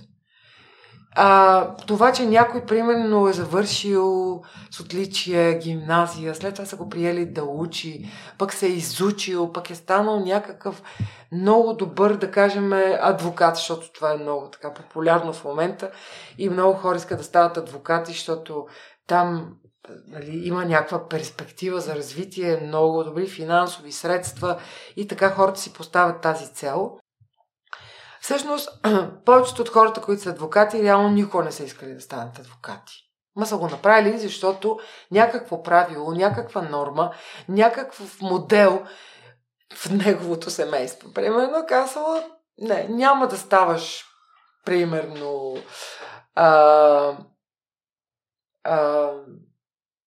как се казваше, няма да ставаш археолог. Давам нарочно този пример, защото скоро имахме такъв разговор с едно младо момиче. А ще станеш адвокат. Тя казва, ама аз искам да уча археология, защото това ми е много любимо нещо. Историята, археологията, това е моята страст, аз го усещам. Там няма развитие и там няма, можеш да бъдеш финансово независим човек, богат. И тя ми каза, аз сега съм решила да кандидатствам и археология и право едновременно и да ги уча заедно, за да може да спази този модел и да не разочарова някой, който я казал и е дал добрия съвет. Тя в този момент изневерява на себе си и започва да пилее енергията си, ако го прави, наистина реши да го прави това. И не е ясно всъщност какво точно се случи, но аз подозирам, че по-скоро нещата ще наделеят към това да се отиде там, където е сърцето и таланта й, отколкото да спази. Но много хора, примерно, се отказват от мечтите си, от това, което искат да правят, за да спазят тази норма. И че до 14 години, 7 клас, трябва да си решил къде искаш да учиш след това.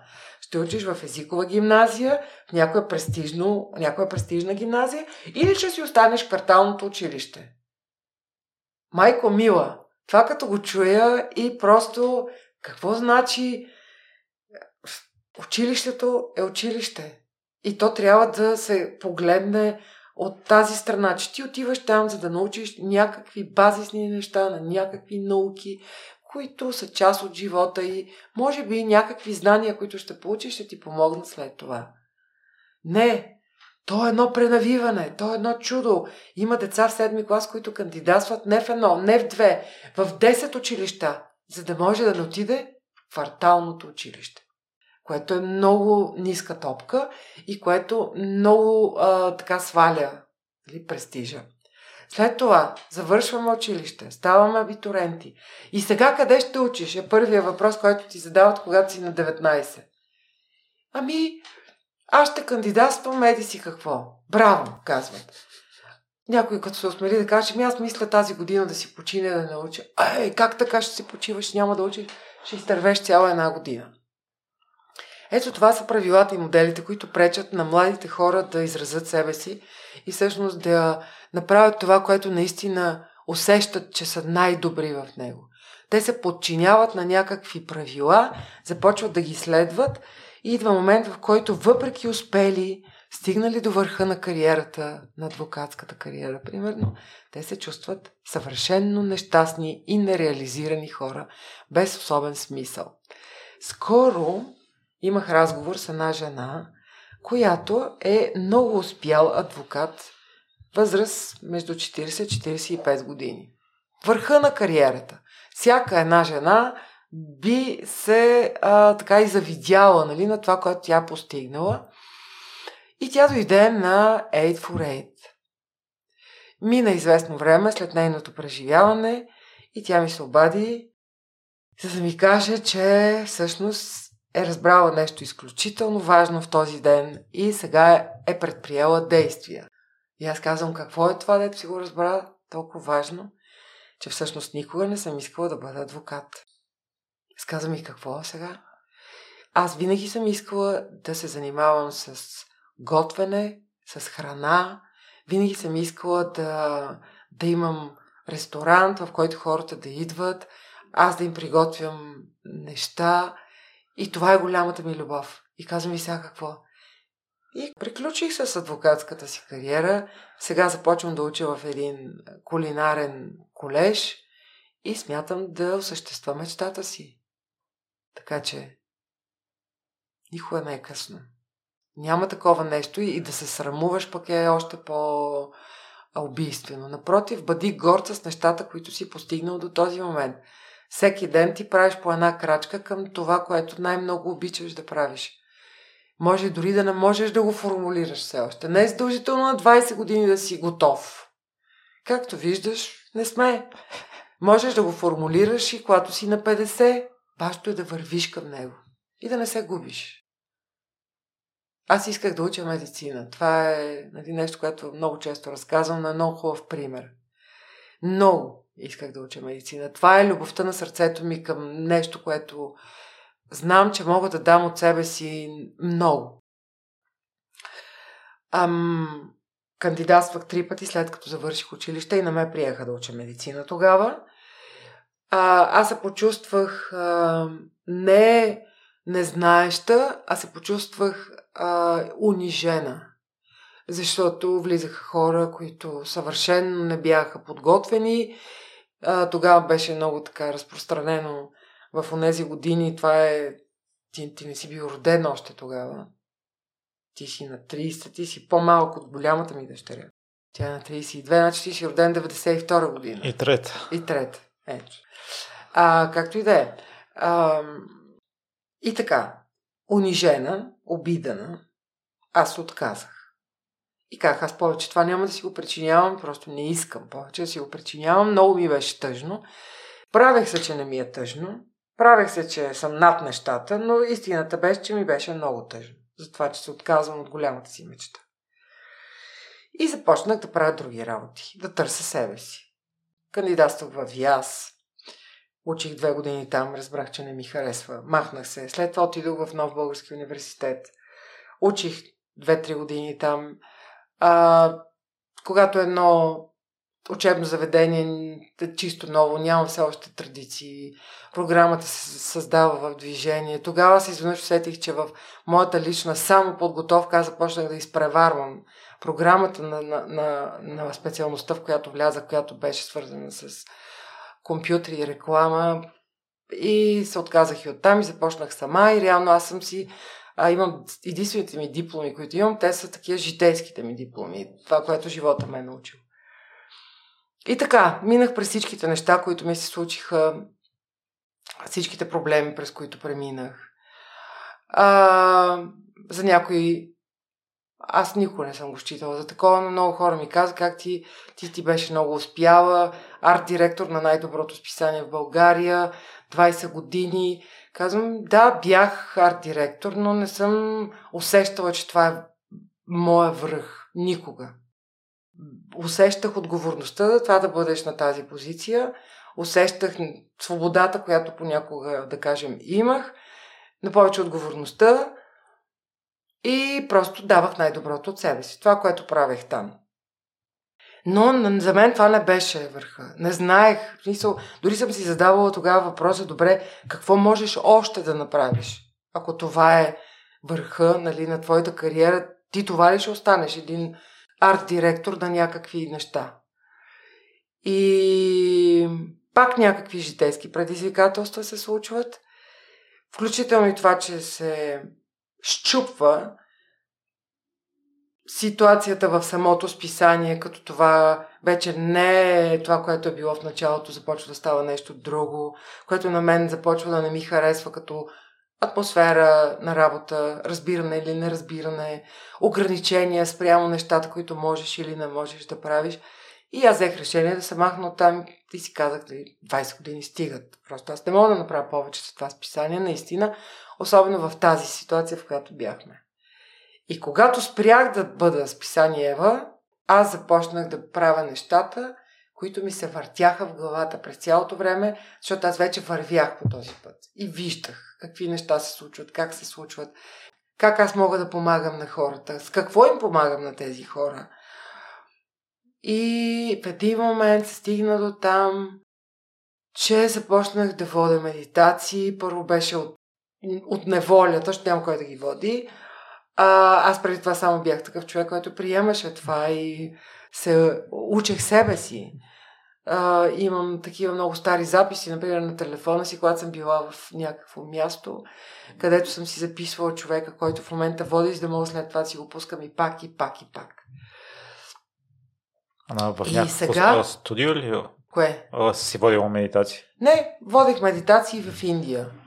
Там с другите болни хора, които бяха, защото там нямаше такава изградена стабилна структура, която да води йога практики и медитации. Нали, в тази клиника има много други неща. И започнах да виждам, че това ми се отдава, че това прави и моите медитации по-стабилни и че хората медитират. Очевидно добре обяснявам. Очевидно имам този талант. Нямам никаква представа. Изобщо не съм си мислила, никога не съм искала да бъда това. И започнах дори да създавам мои визуализации. Започнах да събирам това, което мога с таланта си да бъда визионер изобщо. Защото да си арт-директор, креативен човек, ти създаваш първо визия във въображението си, след това я материализираш. Примерно върху хартия или видео или каквото там създаваш. В случая аз трябваше да създавам визуализации, които да изграждам мост между мен и другия човек, да му препращам това, което всъщност аз създавам в моето въображение и да се опитам да събуждам неговото, за да може и той да визуализира. И това се оказа един много интересен процес. То си е един истински перформанс. Нали? Артиста, дали ще е художник, музикант, каквото и да е, той създава нещо, после го показва на хората. И те го гледат. И го съпреживяват. Нали така?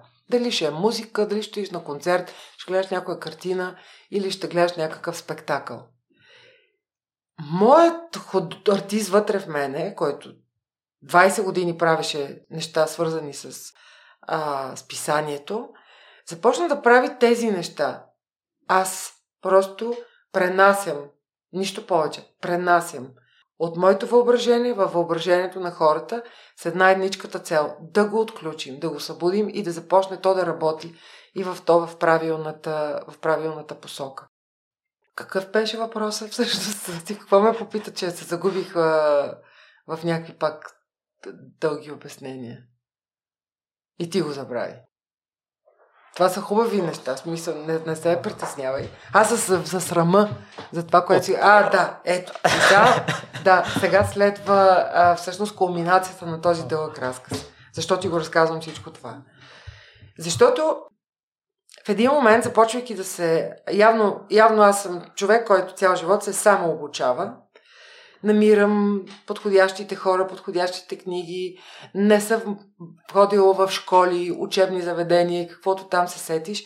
Просто технологията, която е толкова развита в момента, дава възможност да се свържиш с хора от целия свят, да прочетеш книгите им, да чуеш какво говорят, да си вземеш това, което ти е най-ценно. Реално аз съм продукт на, да кажем, такива мастер-класове, а не университетски схеми на обучение. И самообучение. И чета една книга преди 2 години. Вече има Plantobe, вече има 8 for 8. Аз съм абсолютно убедена и уверена. Много уверена в това, което правя, защото знам, че то помага. И чета една книга на един от моите учители, който се казва Джон Кабат-Зин. И в една от книгите прочитам следното изречение. Думите медитация и медицина имат един и същи корен. И то е медере, който означава лекувам. Когато го прочетах, очите ми се насълзиха, настръхнах цялата, прочетах го и пак и си казах: ти осъзнаваш ли, че всъщност ти сбъдваш мечтата си в момента? Наистина е така. Другия много важен детайл в моята мечта беше, че аз много исках да стана хирург. Не просто човек, който седи в кабинета и преглежда със слушалки. Аз исках да стана хирург. Аз исках да мога да бръкна в човека, да поправя счупеното и след това той да стане и да тръгне. И много ми харесваше идеята, че когато хирурзите работят, всъщност пациентите мълчат, защото са опоени. Тоест, исках да помагам на хората, но исках да им помагам в това състояние. Реално аз правя същото в момента, без да осъзнавам, аз съм направила същото. Защото всички програми, в които хората влизат, те мълчат. Едно от условията е, че влизат в мълчание. И другото е, аз всъщност отварям душите им в момента. Отварям въображението им. Влизаме там заедно. И аз им помагам да направят тези неща, които да им помогнат да продължат напред. Ето това е обяснението, което аз си дадох. И така се каже, последните неща, които правя, много ме вдъхновяват, провокират, радват, затрудняват всичко възможно, което може да се случи, когато искаш да направиш нещо съвършено ново и което не следва никакъв кълъп, никакъв... шаблон, нали, който... Аз ще правя медитации, ама ще повтарям медитациите примерно на този или на онзи, защото има много медитации. Аз съм правила много медитации. Видяла съм кое работи за мен, кое не работи за мен. Наблюдавала съм много хора, говорила съм с много хора, видяла съм какви са ни общите проблеми. И когато създавам нещо, което е предназначено не индивидуално за някой, а за група хора, тогава се старая да го правя така, че то да е универсално и да натиска бутоните на всеки един по различен начин. Миналата година, лятото, се предизвиках и си казах, искам да направя нещо, в което да влизат повече хора. Сега групите в 8 for 8 са 20 човека. Исках да направя нещо, което се случва по-рядко, но да влизат не 20, а 200 човека. Даже повече от 200. И тогава си казах, ето сега събуди истински артист в себе си и направи този перформанс. Направи го така, че те да го видят, да го разберат, да можеш да им разкажеш аргументирано посоката, след това да ги вкараш в това нещо, за да могат и те да го видят в себе си. Не да го видят в мен, не да го слушат, да го видят в себе си. И това правя в тази другата програма, която се казва Аз съм себе си. И тя, аз направих 3 издания до този момент, сега се готва за последното, което е на 25 юни и е на тема "Аз съм свободен". Всяко едно от тези издания си има тема. Първото беше "Аз създавам себе си". Второто се казваше "Аз обичам себе си". Третото "Аз вярвам в себе си" и четвъртото "Аз съм свободен". За мен това са като 4 кръгълни камъка на градежа, който всеки един човек иска да построи в своя живот. Иска да е стабилно и да е красиво и изобщо да бъде така радващо и неговото око, и окото на околните, живота му. Но без да сложиш 4 камъка и без те да са здрави и да не се клатят и някой да ги ритне и те да паднат, няма как да стане стабилна постройка. Та, сега ще направим 4-то. Аз ги създавам буквално в момента, в който приключи едното, създавам другото. Но заглавията ги сложих в началото. В началото ги обявихме и казахме, че ще се случат през около 2 месеца долу-горе и започнах да се готвя за първото. Направих го, приключихме с него и започнах да правя второто. Тоест аз влизам в темата и започвам да я работя. Работя много често в медитация, много често сънувам нещата, които всъщност са най-важни, защото има много важни неща в темата. Например, "Аз съм свободен", това е тема, която може да работиш в рамките на един семинар, тип ретрит, дни наред. Аз искам за 6 часа да усетят поне една степен по-свободни хората. Да се освободят поне от едно нещо. Може да е много малко, но да се освободят. Може да е мъничко камъче, което да изхвърлят, но да се освободят. И сега работя върху това и съм много така въодушевена. Има моменти, в които леко, като че ли се загубвам из многото теми. Винаги задавам много въпроси. Това универсално ли е? Това ще помогне ли на повече хора? Възможно ли е, примерно, това да по някакъв начин да усложни нечия ситуация, защото всички сме в различни ситуации. Гледам, нещата наистина са простички, универсални, обикновени, дето се казва. Не е нещо такова, дето, нали, не знам как да се изразя. То простото не е лесно да се създаде. Простото е това, което работи и аз наистина се опитвам да бъде точно в този нюанс на тези практики. Има много хора, които правят това. Водят медитации, семинари, курсове, какво ли не. Тези хора, винаги хората, които правим това, винаги би трябвало, аз така мисля, поне аз съм се докосвала до такива примери, да пречупваме знанията си през собствения си опит, а не да преподаваме шаблони. Защото така сме го учили, защото някой ни е казал, че така е правилно. Няма как да се правят новите крачки, новите открития, нещата, които да дърпат този свят напред, ако ние не излизаме от шаблоните. Някой бил казал, че това се прави така и не се прави по друг начин. Окей? Това е било така. Може би е време вече да го променим. Може би е време да направим следващата крачка. И така, не се притеснявам. Да ти кажа честно, мисля върху това от време на време, че правя нещо, за което всъщност не съм учила, защото модела каза, че трябва да си учила за това, за да го правиш. Не се притеснявам от това. Много хора правят неща, за които не са учили. Много. И някои от тях, между другото, страдат. Има един такъв синдром, много неприятен, който се нарича синдрома на самозванеца, който всъщност той по-скоро вреди на хората. Нали, някой каза, тя е самозванка. Сама се е назовала. Ама знаете ли какво означава да се сам назовеш? С цялата си отговорност, която имаш към хората и към това, което правиш. Това означава огромна крачка в твоя си живот и в това да помагаш на хората. Самозванеца и хората, които правят такива неща, много често страдат от този синдром, почват да се да се критикуват, да се някакси самобичуват, да се срамуват, да се чувстват по някакъв начин виновни.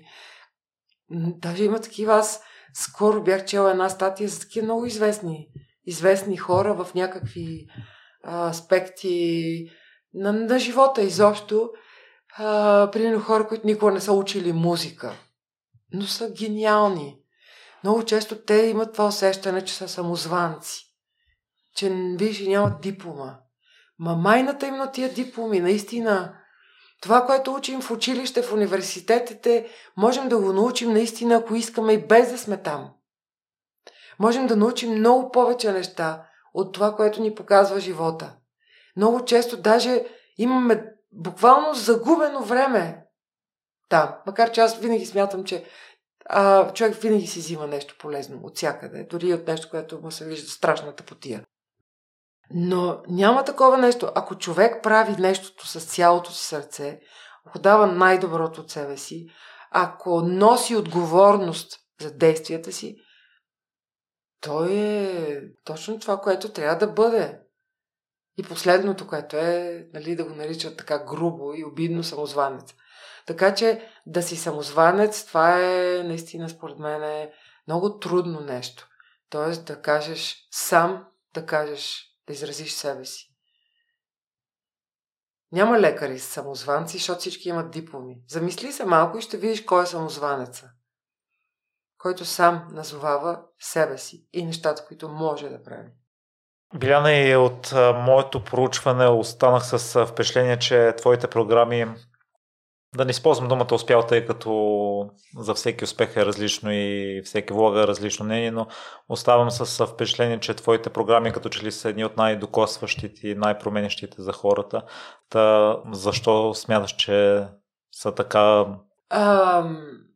Първото и много важно нещо е да кажем, че това, което аз правя, наистина излиза от мен, първо от сърцето ми, от желанието ми да помогна на хората, да им кажа, че не са загубени нещата, че наистина могат да обърнат играта, както се казва, по всяко време, стигат да изберат този процес. Програмите работят, наистина работят, и то в почти 100% от случаите. Може би да има 1, 2, 3% хора, които биха казали обратното, но това са хора, които реално за мен просто не са готови или в тях има огромна съпротива изобщо срещу промяната.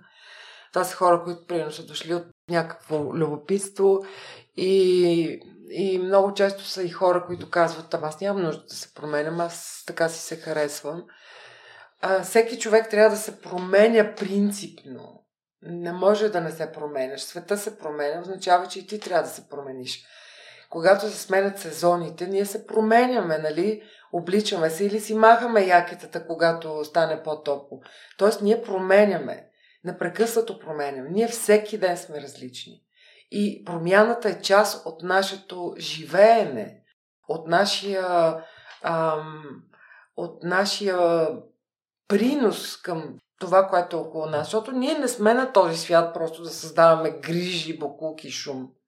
Ние сме на този свят, за да дадем нещо на него, а не само да взимаме.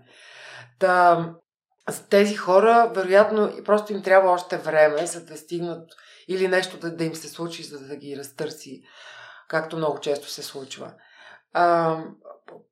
Голямата програма се води от много голям екип. И този екип е също толкова отдаден, колкото съм и аз.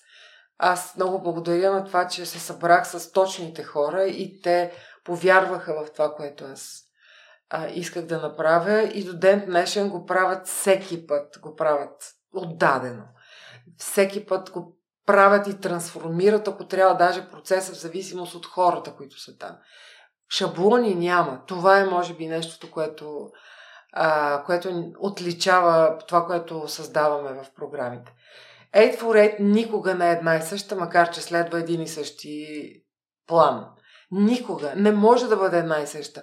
Аз този четвъртък съм една, следващия четвъртък съм друга, след 2 месеца съм абсолютно различен човек. Има хора, които идват всеки месец и правят 8 for 8 един път. Те просто си подаряват такъв ден. Всеки месец по един такъв ден.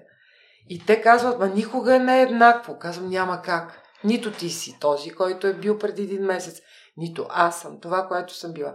Предния месец ти си чул това, което си можел да чуеш тогава. Днеска взимаш още. И още, и още.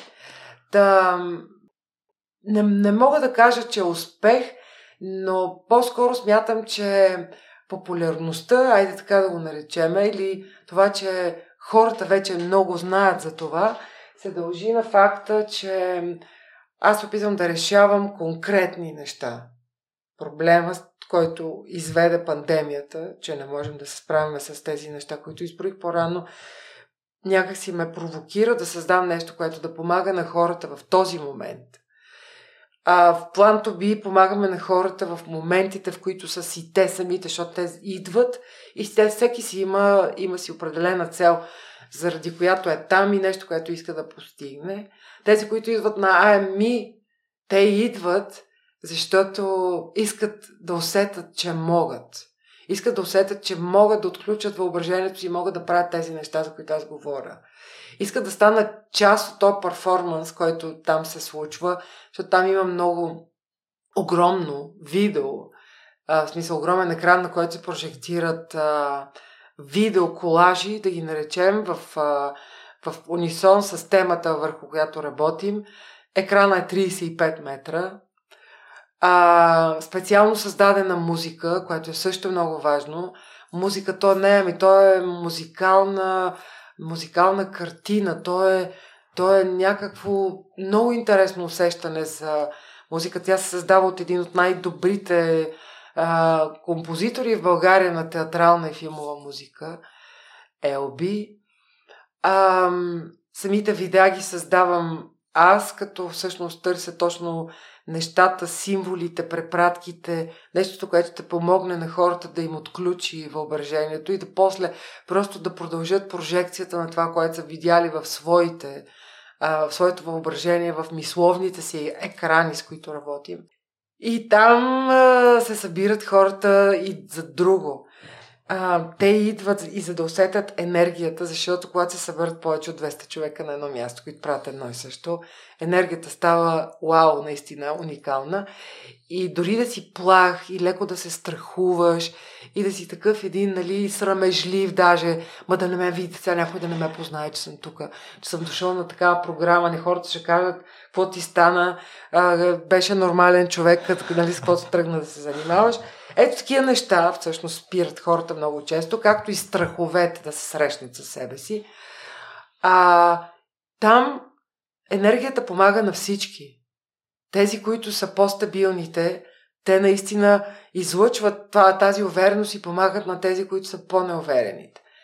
Но, да кажем, както си казах, винаги има 1-2%, които бягат. И това са бегълците. Те са бегълци в живота си изобщо. Не говоря за този тича, не говоря за бягството от трудностите. Защото във всичките програми аз им взимам комфорта. И това е задължителен елемент.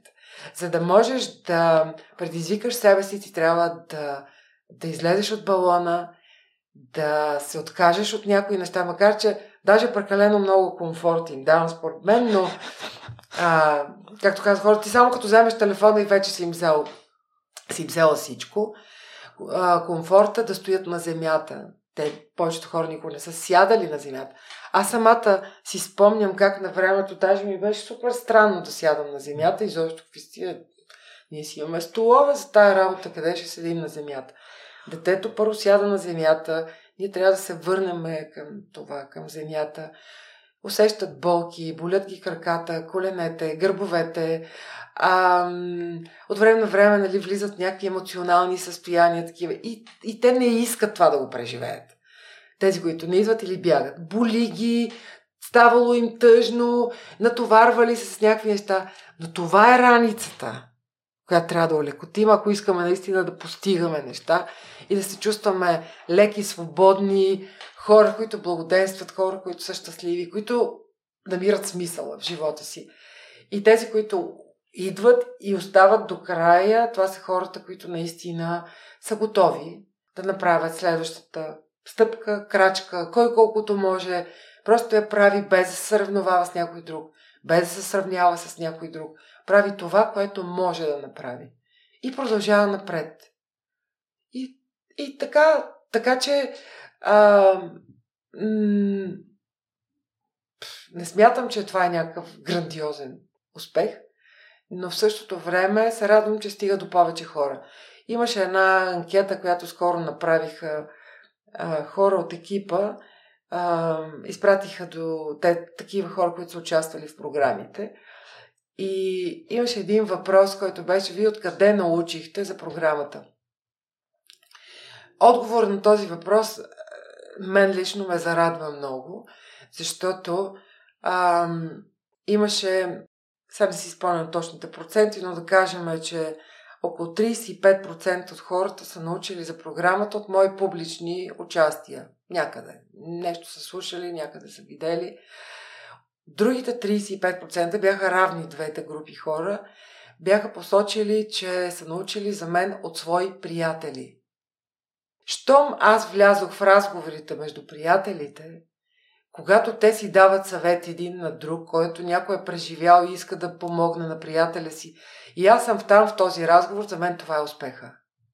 Това не е рекламите, не са дори толкова телевизионните участия, които понякога наистина са много, не са и публикациите в социалните мрежи, там голяма част от хората, които те следват, всъщност изобщо не те следват.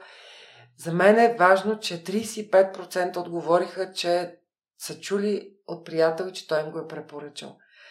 Това е всъщност истинския начин да стигнеш до хората, не с платени публикации и с някакви изкуствени такива форми на печелене на последователи или такива участници. Когато хората идват по този начин, те знаят защо са там, знаят какво искат да направят, уважават това, което се случва, уважават моята работа, уважават доброто, което им давам в момента и са благодарни, както и аз съм благодарна на тях. Така че това е за мен успеха, ако трябва да бъдем успешни. Макар че, не знам, аз се чувствам много добре. Така, има много неща, които могат да бъдат развити, доразвити, да се случват по-добре, но то в това е всъщност интересното. Няма как да стигнеш веднага на най-горния етаж. Ей, какво ще правиш там? Нали, трябва да има предизвикателства. Така. Има някои неща, които създавам и които мисля, че по-скоро хората все още не са готови да ги разберат. И не напъвам, просто изчаквам спокойно, приемам ситуацията. Казвам си, окей, значи сега не му е времето, ще изчакам още малко. Междувременно се раждат други идеи и така. За мен успеха е това, че всъщност се чувствам свободен човек. Не съм зависима от нищо и от никой. Че мога да взимам решенията за себе си, мога да нося отговорността за тях и че съм благодарна за всичко, което ми се е случило до този момент. И усещам тази благодарност абсолютно всеки един ден. Това е успешен човек. И аз си мисля, че в средата, в подходящата среда със сигурност ще те приема такъв какъвто си, но да кажем средностатистическия човек, грубо казано, който работи в офис и си е подарил твоята програма и утре отиде на работа и му кажат: ти нямаш ли по-смислени неща, с които да се занимаваш? Няма ли да се развали вярата? Всеки човек сам решава как да приеме подобна реплика. Значи този, който седи срещу тебе, за него просто или не е ясна изобщо концепцията за смисъла, или той не зачита твоята свобода да можеш да вземеш някакво решение, не да направиш избор, който за теб е добър. Това, че той не го разбира, не означава, че това не е добро за теб. А ти решаваш как да приемаш неговата реплика. Аз сега една програма, която не споменах изобщо, всъщност в момента функционират 5 програми. 8 for 8 за тинейджери също е броя като отделно, защото тя си е различна. Но тази, за която нищо не казах, се казва 20 часа mindfulness. И тя е предназначена... Всъщност аз се направих заради екипи. Хора, които работят заедно. Защото това е една много важна среда. Защото повече от времето си прекарваме с екипите и в работата си, а по-малко дори с семействата си. Така е устроен в момента живота. И понеже аз не разделям живота на професионален и личен, за мен е всичко едно. Ако нещо не куца на едното място, ще куца и на другото и обратното. И тази програма я нареках mindfulness, защото е много модерна дума и защото в момента хората, работещи в различни фирми, корпорации, малки и големи, няма значение, много харесват тая дума и някакси по-я разбират.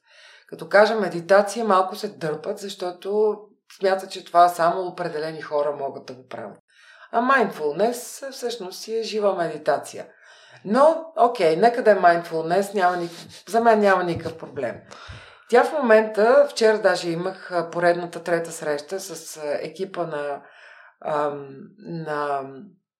една доста голяма компания. Това е ДМ, които имат магазини, знаеш ги ДМ, другерите. И всъщност на мениджърско ниво се записаха 13 човека, с които започнахме тази програма преди 3 месеца. Тя се състои в това, че се срещаме всеки месец за по 2 часа. 10 месеца по 2 часа, това са 20 часа.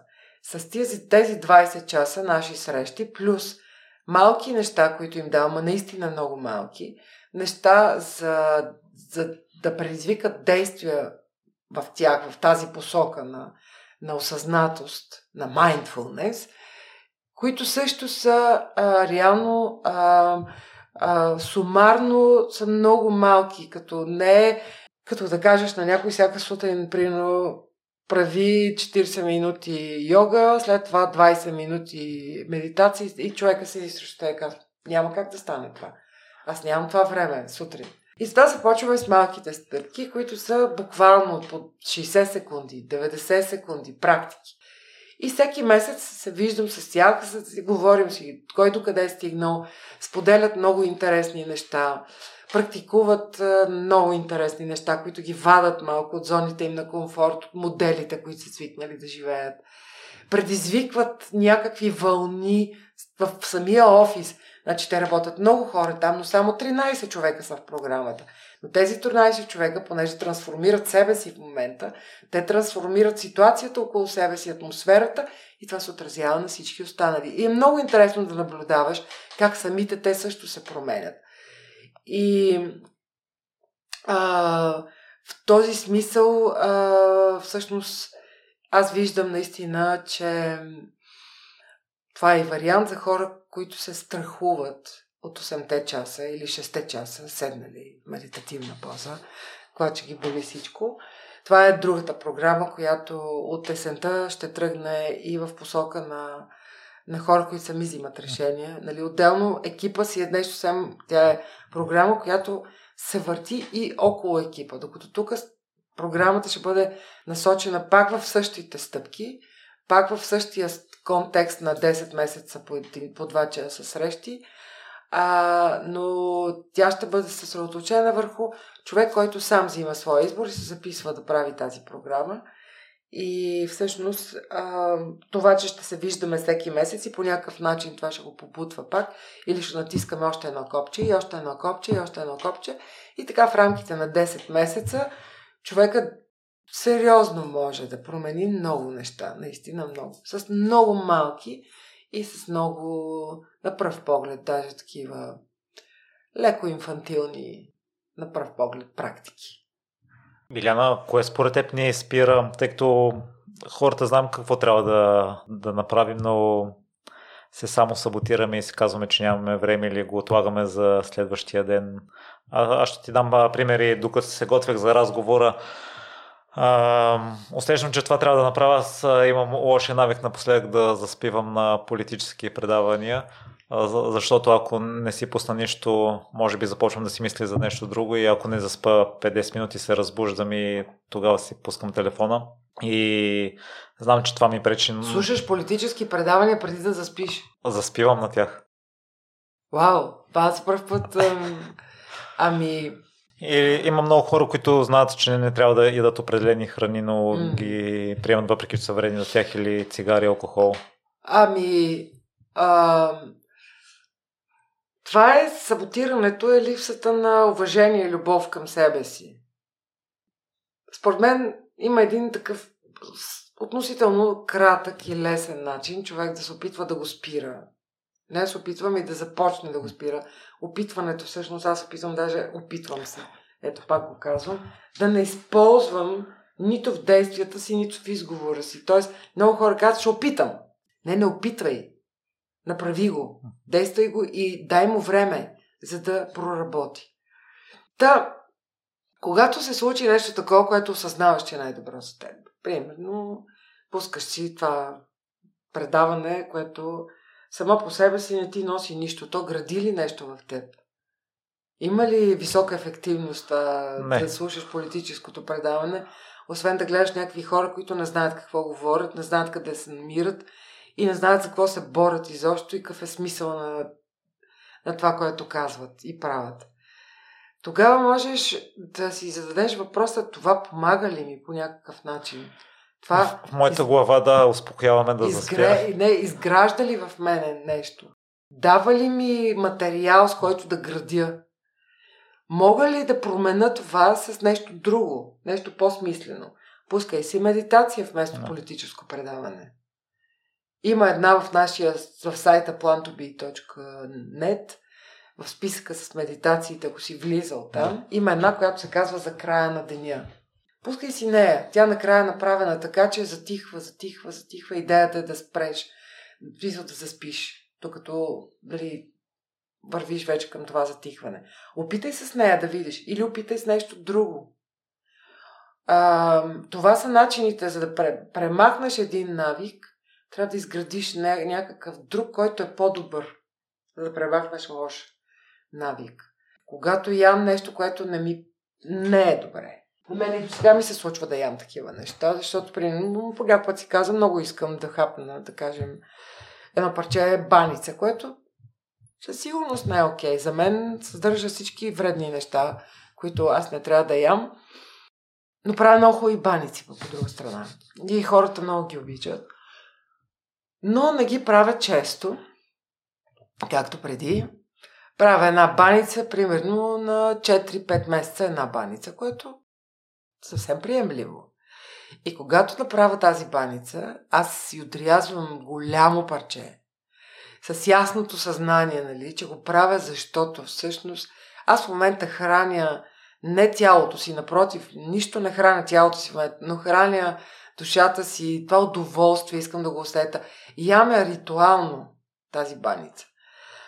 След това знам, че всичко това нещо е влязло в мен, не ми действа добре и предприемам някакви действия за това да изведа от себе си и млечните продукти, които са вътре, и глутена, който е вътре, нещата, които не са полезни. Но не се наказвам. Не се удрям по главата, защото когато започнеш да се наказваш, ти започваш всеки ден да го правиш това. И някак си се успокояваш и кажеш, аз пак ще си се самонакажа. И така, грешка, наказание. Грешка, наказание. Това в един момент абсолютно излиза от контрол. Така че, без наказания. Самия факт, че има осъзнаване, т.е. ти вече осъзнаваш, че това, което правиш вечер, го правиш, защото заспиваш, но също време осъзнаваш, че това не е добър навик. Това е елемент на осъзнаване. Ти вече си в категорията на осъзнатия човек. След това си казваш, добре, нека да помисля какво мога да направя различно, за да не правя това. Ако са ти много интересни тия политически предавания, може да ги гледаш докато си буден, ако те са ти много важни. Но да ги гледаш докато заспиш, по-скоро няма никакъв смисъл. А и някакви хора говорят някакви неща, които ти трупаш в себе си на подсъзнателно ниво. Нещата, които те казват. Дори докато спиш, те говорят. И ти ги слушаш. Заслужават ли толкова по внимание? Ето ми е любимото предаване политическо. Кое е това предаване? Контракоментар с Енгенов. Слушай го, когато си бодър и буден. Да, вече ще започна, тъй като това е нещо повтарящо се. И мисля, че аз имам високо ниво на осъзнаване и чудесно. Трябва да си го оправя това нещо. И в едно интервю споделяш, Биляна, че ако тялото ти дава сигнал, че излизаш извън ритъм, именно недоспиването е един от факторите. Другите кои са? Тялото. Тоест, ако тялото ми дава сигнал, че нещо не е както трябва, кои са причините? Да, недоспиването. За мен са свещени тези 8 часа сън. Нищо не е по-важно. Наистина. Ако реша да отида някъде вечер, което ще наложи да закъснея, аз го правя с ясното съзнание, че го правя, защото това си заслужава за моето внимание и да направя този компромис точно тази вечер. Гледам обаче да е така, че да мога да не съм заета на другия ден, да мога да си почина, за да мога да наваксам липсата, а не да не спа да работя, купони, пак работа, пак не спане. И когато влезеш в този ритъм на неспане, аз забелязвам, че когато човек не се е наспал, той започва и много хаотично да се храни. Защото той е непрекъснато гладен, защото тялото има нужда от енергия, ти не си му дал, не си го заредил през нощта. И то си вика, давай сега ще ядем, защото няма как по друг начин да заредим, не знаем други начини. Почваш да ядеш хаотично, почваш да ядеш всякакви неща, чувстваш непрестанен глад. И преумората, която също така съм склонна от време на време да си причинявам, може също да доведе до това, когато правя повече от това, което мога. Както ти казах, понеже непрекъснато генерирам всякакви идеи в главата си и много ми се иска веднага да им дам максимума, но това ми взима време. Всеки един човек на тази планета, и ти, и аз, и всеки един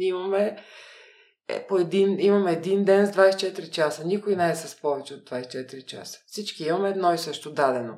И ние решаваме как да оползотворим тия 24 часа. И всъщност осъзнатостта ми помогна да научих се да правя нещата фокусирано и концентрирано. Т.е. да не се разсейвам. Като седна да пиша нещо, пиша и не се занимавам с разговори по телефона, имейли и всякакви други неща. Като реша, че ще мия чини и не се занимавам с други неща. Просто използвам всеки един момент да практикувам осъзнатост в живота си. Защото това е осъзнатостта. Да живееш осъзнат в моментите. Да присъстваш и тялом, и духом, и с ума си. Да си там.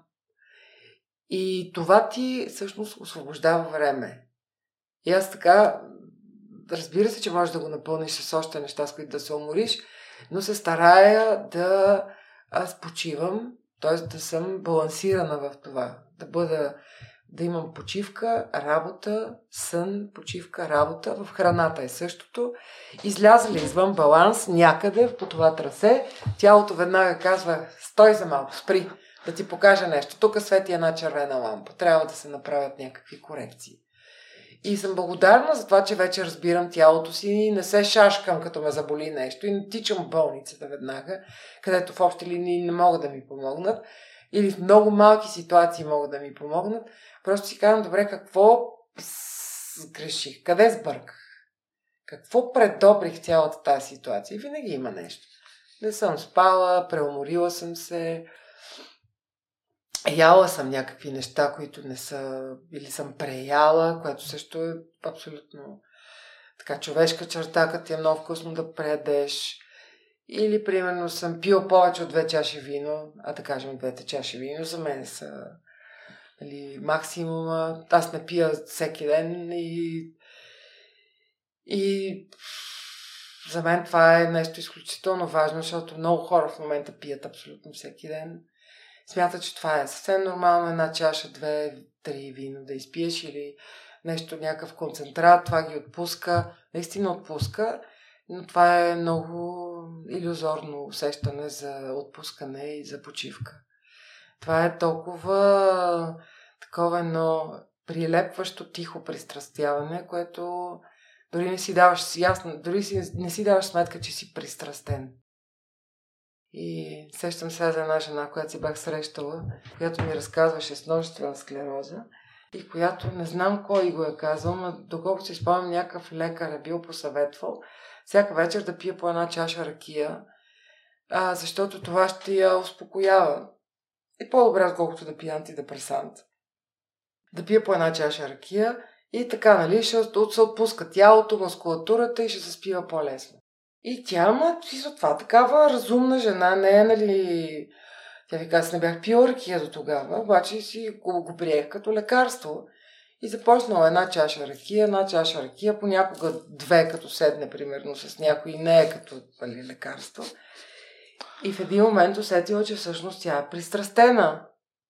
И тя ми казва, аз съм алкохолик. С тези малки чашки ракия всъщност аз се алкохолизирах. И сега не мога да спра, не мога да заспа, ако не пия чаша ракия. Ето едно съвсем такова супер невинно и уж за добро, нали. Да. Тогава, когато тялото даде сигнал, обикновено когато пиеш алкохол, не спиш добре. Всъщност, много е лъжовно това. Ти изобщо не влизаш в дълбоката фаза на съня си. Когато не влезеш там, ти реално, дори да си спал 10, 11, 12 часа, събуждаш се и пак си уморен. Що? Защото не ти е пълноценен съня. Затова медитацията помага много, за да може човек да се успокоява, за да може ума да спира, да работи. Аз сега, например, сънувам рядко.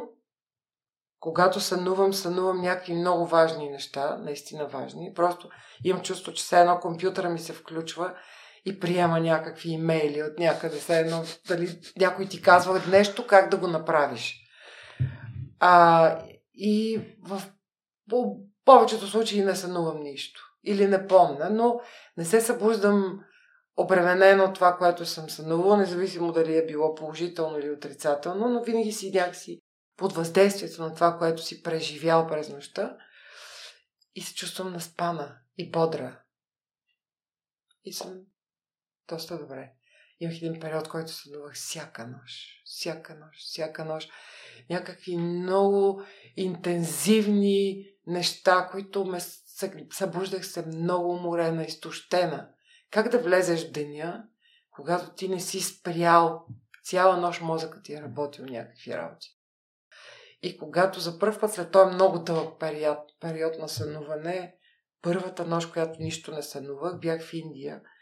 И там, нали, под въздействието на изолацията, спокойните терапии, природата, всичко помага там. И когато се събудих и бях такава, като изпразнена. И казвам, аз спала ли съм изобщо? Аз се чувствам супер заредена. Просто липсваше този елемент на натовареността на историята, която те... А и много често сънувах едно и също всяка вечер, което представи си какво е. С такива ментални отклонения живеем. Нали? Това са неща, които не бихме ги квалифицирали за проблем, с който да отида на психиатър, например, но то си е проблем. И със сигурност мога да намеря подкрепа в някой, който знае какво да ми каже адекватно в тази посока. И то даже не е задължително и да е психотерапевт или психолог или психиатър. Може дори някой, който има опит с това, да ти даде някаква посока и съвет.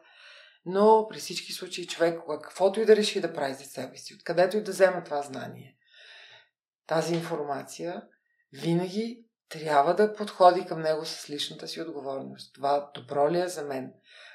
Правя ли го, защото вярвам, че ще ми помага, или правя го, защото Биляна ми е казала, че това помага?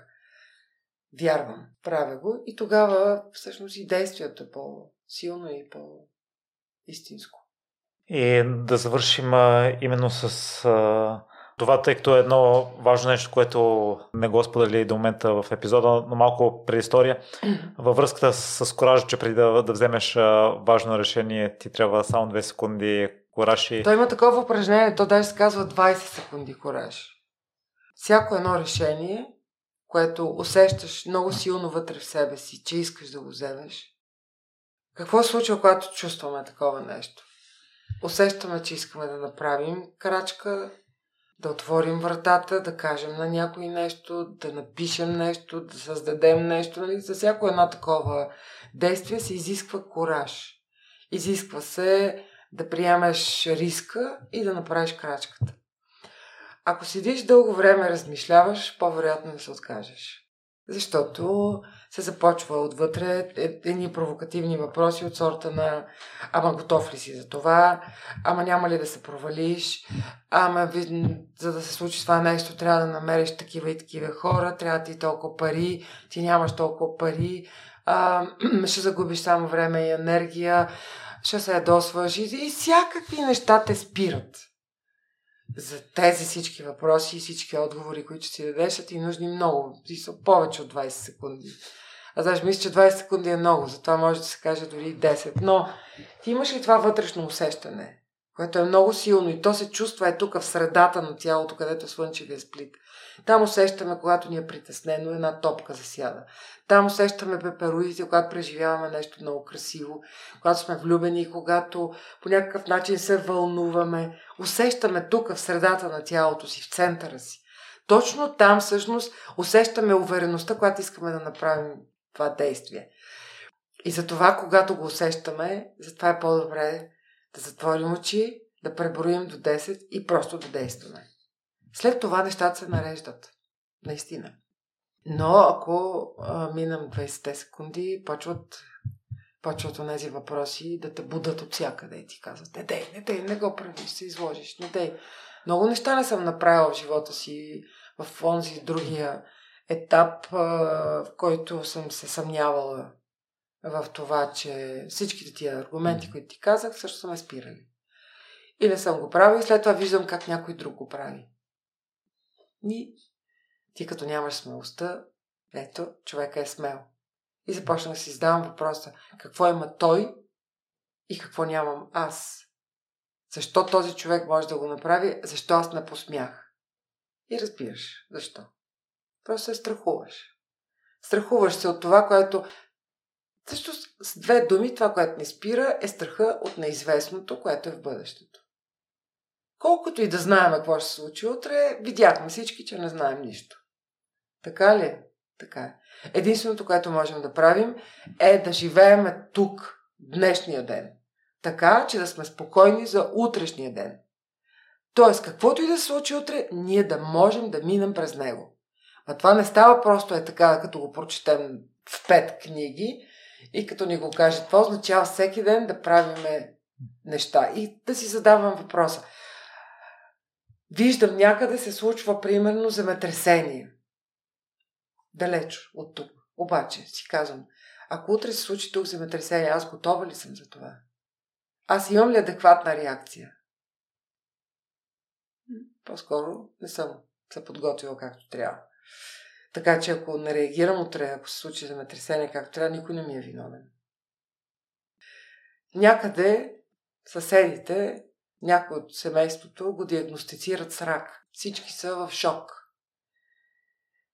Аз си задавам въпроса, ако това се случи утре в моето семейство, аз готова ли съм за това и какви ще са моите действия? Това е правилният начин. Не да се страхувам, че може някой да диагностицират с рак. Не знаеш. И аз не знаех, че ще ме диагностицират с всички тия неща. Не знаех, че ще преживея 2 сърдечни операции. Но... Хубавото на целият този опит беше следния, че когато ме оперираха първия път, аз бях съвършено неподготвена за тази операция. Нито знаех какво е, нито знаех колко е сложно. Просто минах наистина един много сериозен 3-месечен период на възстановяване с много болка. Когато година и половина по-късно ми казаха, че трябва да се направи втора такава операция, същата, какво можех да направя? Да се самосъжалявам, да си кажа, защо пак на мен, защо се на мен да търся виновен, защо това ми се случва, кой не прецени правилно, как да направи операцията и каква клапа да ми сложи и всякакви въпроси могат да изникнат. Аз избрах друго. Си казах така, Биляна, ти знаеш какво е това вече. Видя каква е болката след такава операция, колко време ти трябва, как когато... не си готов, всъщност тогава множествената склероза, така да кажа, се събуди и започна да да манифестира с тялото ми и да казва, тук съм, да знаеш, че като пуснеш контрола върху себе си, аз съм готова да демонстрирам силата си. И избрах тогава, не казах защо на мен, казах, окей, сега какво да правя, накъде? И си казах, няма да се занимаваш с глупости, да търсиш кой е виновен, защо това се е случило, това ще отнеме много време, нерви, неразбиране, най-вероятно няма да стигнеш и до никакъв резултат. Ти нямаш много време, имаш 10 месеца да се подготвиш за следващата операция. 10 месеца. Така че, знаеш какво е, направи нужното сега, за да може утре да ти е лесно. И аз така направих. И това се оказа най-успешното нещо, което съм направила за себе си. Това се опитвам да казвам и на хората. Обаче, не е нужно да стигнеш до такава сериозна ситуация. Когато някой ти споделя тази информация, такъв като мен или някой друг, ами вземи го този опит и го приложи в твоя живот. Вместо да се страхуваш за това утре да не те уволнят, да не се разболееш, да не се разболеят родителите ти, да не падне детето ти, да не стане... Прави днес нещата така, че утре, каквото и да се случи, да можеш да преминеш през това нещо. Защото за пандемия никой не се беше подготвил по никакъв начин. Всички имаха мечти, планове, грандиозни. Бам, затвори се вратата и нещата приключиха. Ето това е. Доста глупави същества сме, в интерес на истината. Точно обратното на високата технология. Колкото е по-висока технологията, толкова ние ставаме много неосъзнати, много глупави. И затова е време наистина хората да се събудат и да си кажат къде съм, какво съм, защо съм тук, какво мога да дам на този свят от себе си и да помогна. Това добро ли е за мен, което искам да направя? Това са правилните въпроси. Когато човек си задава правилните въпроси, получава правилните отговори. Когато си задава въпрос от сорта, нали, защо да не го направя това нещо, моментално ще излязат много обстоятелства, които ще те спрат. Ако зададеш обаче обратния въпрос, защо е добре да направя това нещо? Как ще помогна на другите? Ще допренеса ли с нещо на този свят? Ние сме длъжни на този свят. Не сме ли? Длъжни сме му. Той ни дава всичко. Дава ни храната, дава ни светлината, дава ни топлината, дава ни всичко. Ресурсите ни дава той. Ние нищо не даваме. Ние даваме само боклук, шум и оплаквания денонощно. И непрекъснато страдат хората. Много ми е интересно това, че непрекъснато оплакват от някакъв вид недоимък. Все нещо им липсва. Все нещо нямат. То е защото непрекъснато се сравняват. Така че не се сравнявай с никой. На 30 години има и хора, които могат да кажат, че са успели. Има и такива, които не казват това. Аз смятам, че всеки един човек е успял в този етап на живота си.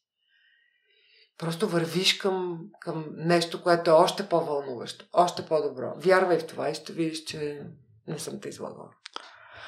Аз мисля, че е така, тъй като ако изключим бягането, нещата, които предприемам, там съдбата е благосклонна към мен и мисля, по-лесно и по-естествено сякаш се получават нещата. И в едно интервю чух мнение, и до момента, въпреки че съм го знал, не съм го осъзнавал, че високото ниво на представяне зависи не е обвързано с резултатите, а с постоянното подобряване. И ми промени концепцията. Това важи за всичко. Да.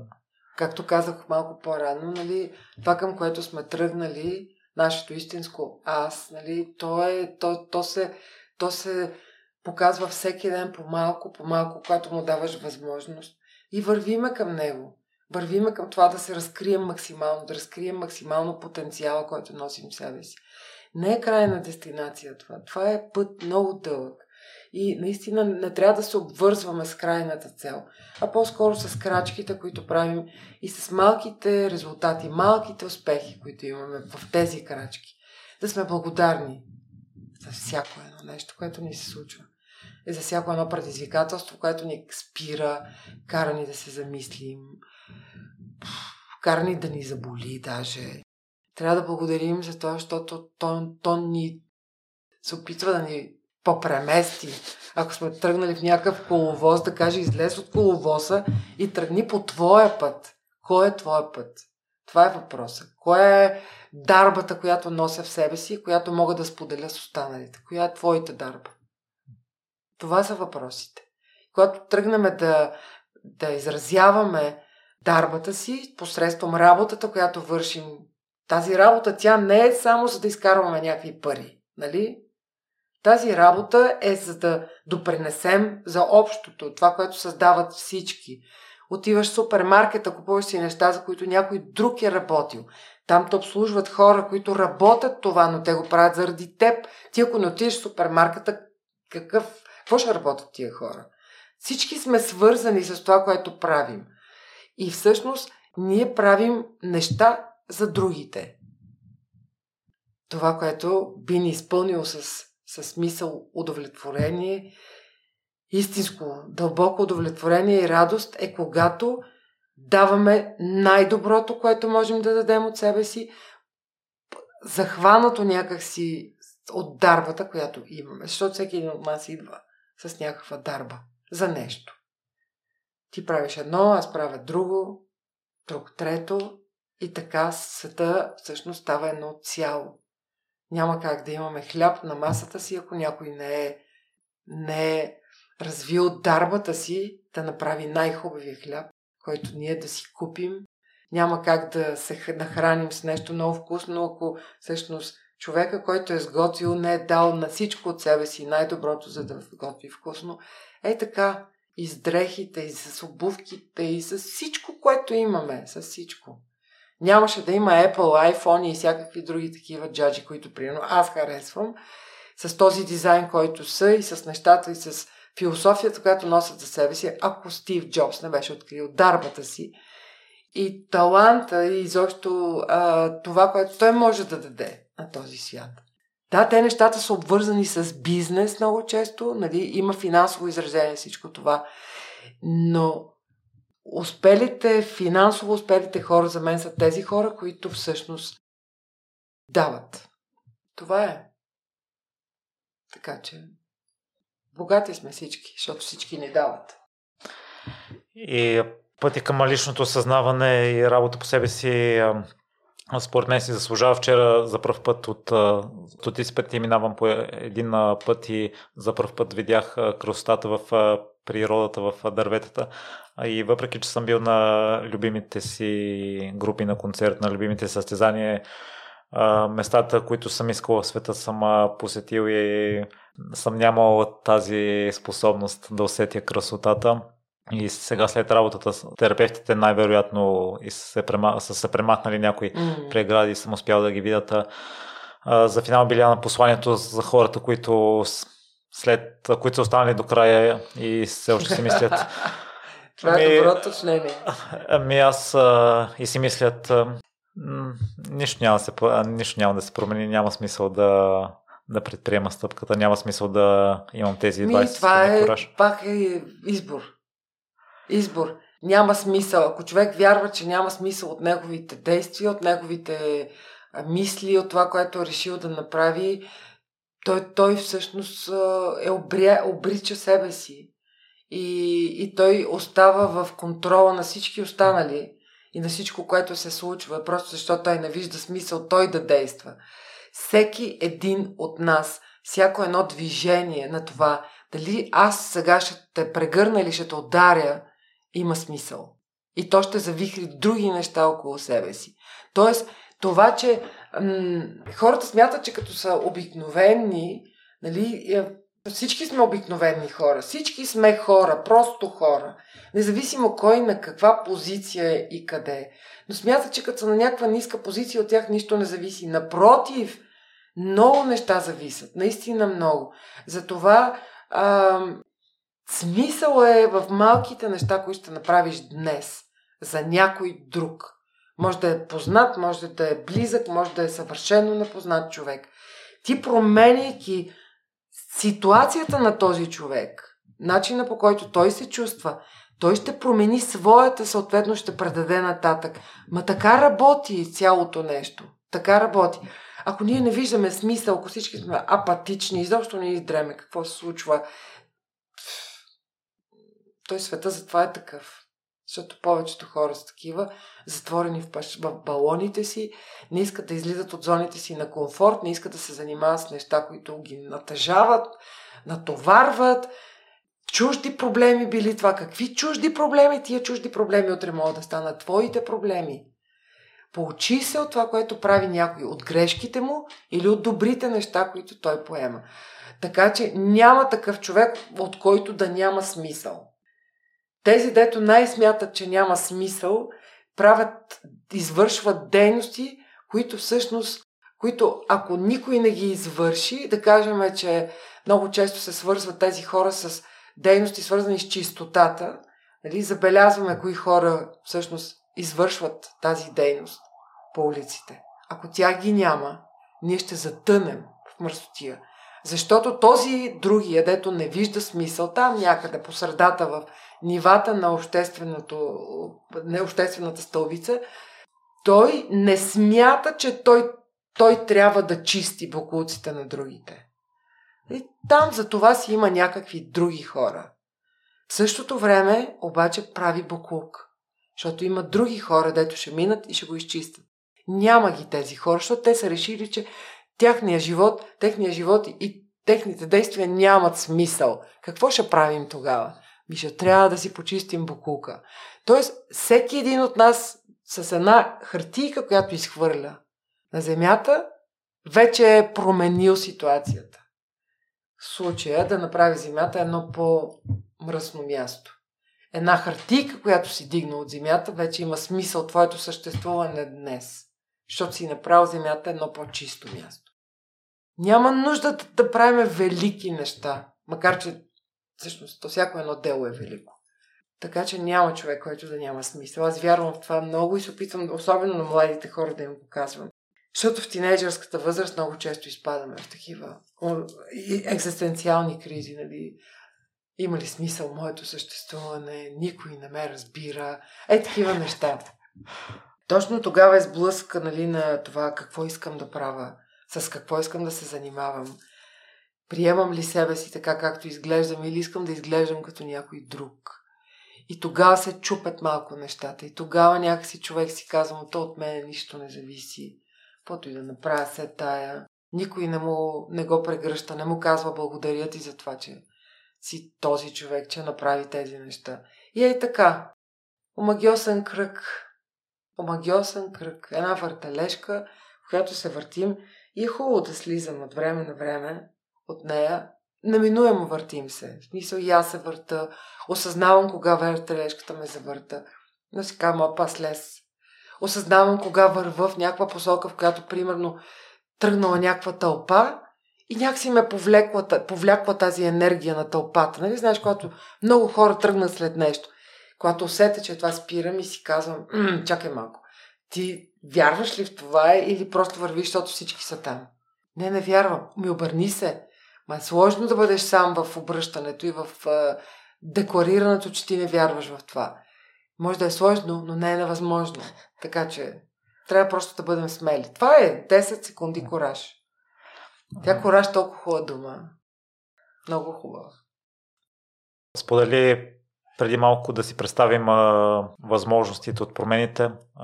Аз съм чувал и за обратната визуализация. Ако не си харесваме живота, да си представим именно, да продължаваме да живеем по същия начин.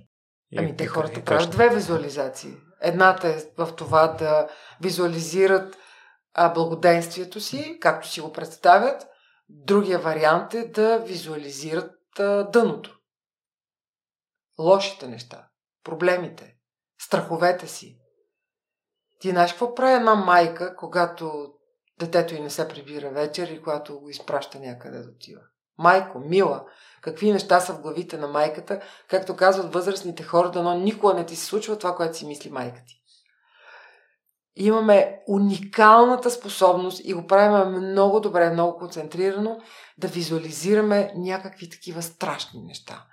Как някой ще разболее, как сега това ще се случи, не по този начин, ще се провали. И точно тези неща, които ни дърпат наистина към, да го наречем, дъното. забраняваме си, притесняваме се, дори понякога даже и се срамуваме да визуализираме неща, които ние заслужаваме. Например, че живееш в някаква красива, голяма къща, която се намира на уникално място. Как ще визуализирам такова нещо? Аз това не мога да си го позволя, си казва човека. Такова нещо имат само богатите хора. Ма и ти си богат, имаш въображение, там граници няма. Представи си го. Всичките тия неща, къде се намира, как изглежда къщата ти, каква кола караш, с какво се занимаваш, как се чувстваш. Много е важно да визуализираш как се чувстваш, какво усещаш в душата си. Доволен ли си, че си на това място? Удовлетворен ли си това, което всъщност си направил, че си там? Когато визуализираш тази посока, всъщност ти подреждаш, ти правиш програмиране. Това е програмиране, чисто програмиране на компютъра вътре в главата ни. И мозъка, доказано е, че той не прави разлика между реални неща и въображение. Той вижда това, което му показваш. Ти му показваш ужаси, катастрофи, той казва, окей, сега ще организираме една катастрофа. И може да се случи. Ти му показваш красиви неща, показваш му начина, по който се чувстваш, показваш му успеха си, той те води натам. Наука е това. Не е нещо, което е необяснимо. Има една част в мозъка, която се казва ретикуларна система. Тя се намира в мозъчния ствол. И тази ретикуларна система прави точно това. Ако ти визуализираш, например, явен, откровен страх, ще седна на инвалидна количка до 2 години. Мой и на много други хора. И всяка сутрин, ако се събуждаш с това в главата си, много скоро ще седнеш на инвалидната количка. Даже като излезеш по улиците, ще виждаш само хора на инвалидни колички. Хора са ми споделяли, са ми казвали как, даже са си мислили, си казвали, ама ти хората къде бяха до сега? Аз до сега не забелязвах хора на инвалидни колички. Сега изведнъж всички излязоха, за да ме плашат. Ето ти едната посока на визуализация. Ретикуларната система, тя е като филтър. Тя ти показва само това, което в момента всъщност е фокус на твоя ум. Ти говориш за инвалидна количка и той ти казва, ето виж ги. Ето ти още един, и още един, и още един. И ти започваш още повече да катализираш страх, притеснение, паника, ступор, стрес. И оттам започва, всъщност ти започваш да потъваш и накрая бам, сядаш на инвалидната количка. Обратното на това е наистина обратното. Светлото, да го наречем, ако това е тъмната част.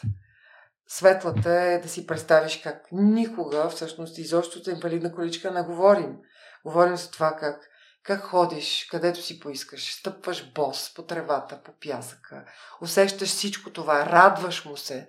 Радваш се, че можеш да усетиш пясъка, че можеш да стъпиш, че можеш да подскочиш, да тичаш, можеш да прегърнеш с ръцете си любимите си хора, можеш да живееш в мечтаната си къща, на мечтания си бряг, да се чувстваш прекрасно. И всъщност мозъка започва да ти показва такива неща. Показва ти хора, които ти помагат да стигнеш до мечтаната цел. Успях ли да ти го обясна? Да, чакай само да ти кажа, в тази положителната част едно много бързо такова, което можеш да провериш как работи, защото по-добре е да провериш положителна визуализация, отколкото с такава отрицателна. Да кажем, че си мечтаеш за нещо, което е съвсем реално и може да се случи в обозримото бъдеще. Примерно, много искаш да имаш нещо. Миналата година сме се случи с автомобил. Аз карах един много възрастен автомобил, към който имах някакви сантименти, обаче непрекъснато нещо се чупеше, непрекъснато нещо трябваше да се поправи. Накрая наистина при поредното закъсване по средата на България, аз си казах, това трябва да приключи, просто не мога повече.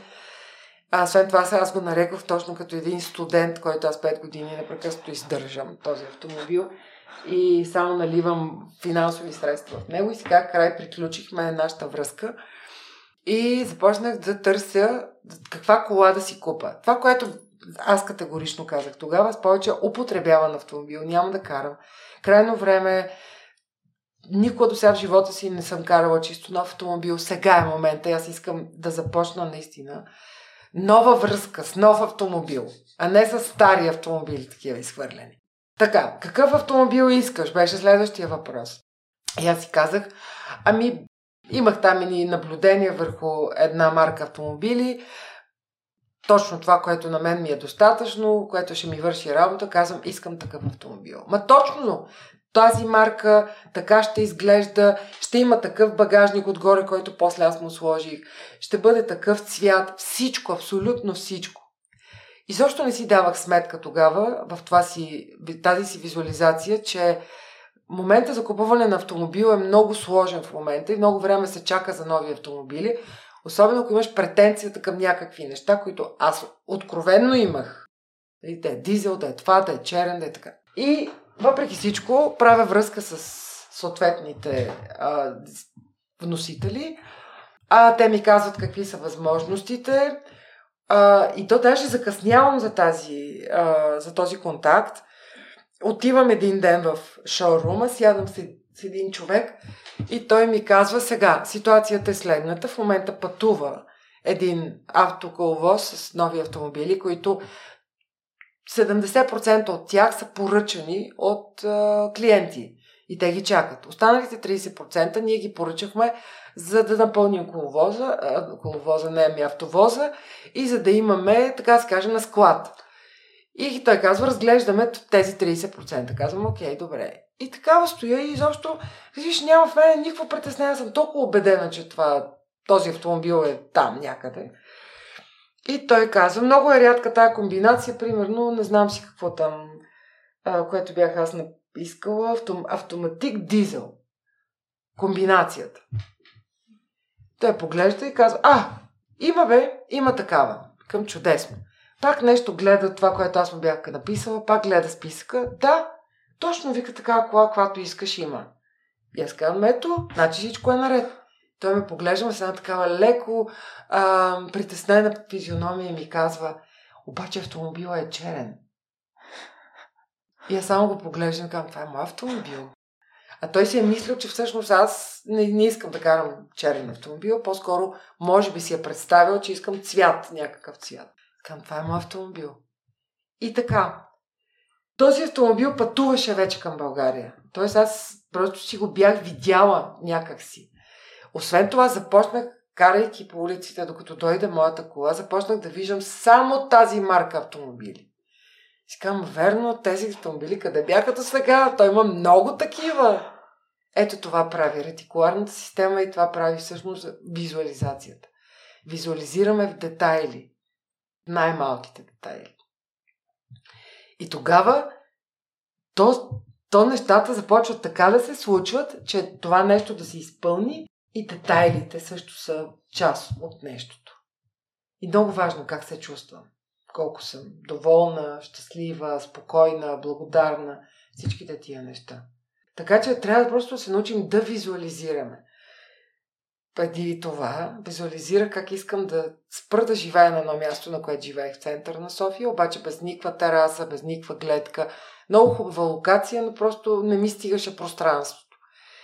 И си казвах се, искам да живея някъде на последен етаж, да няма никой над мен. Да няма хора, които да ми ходят по главата, да, буквално. Да имам гледка към изгрева, т.е. да мога да посрещам слънцето всяка сутрин.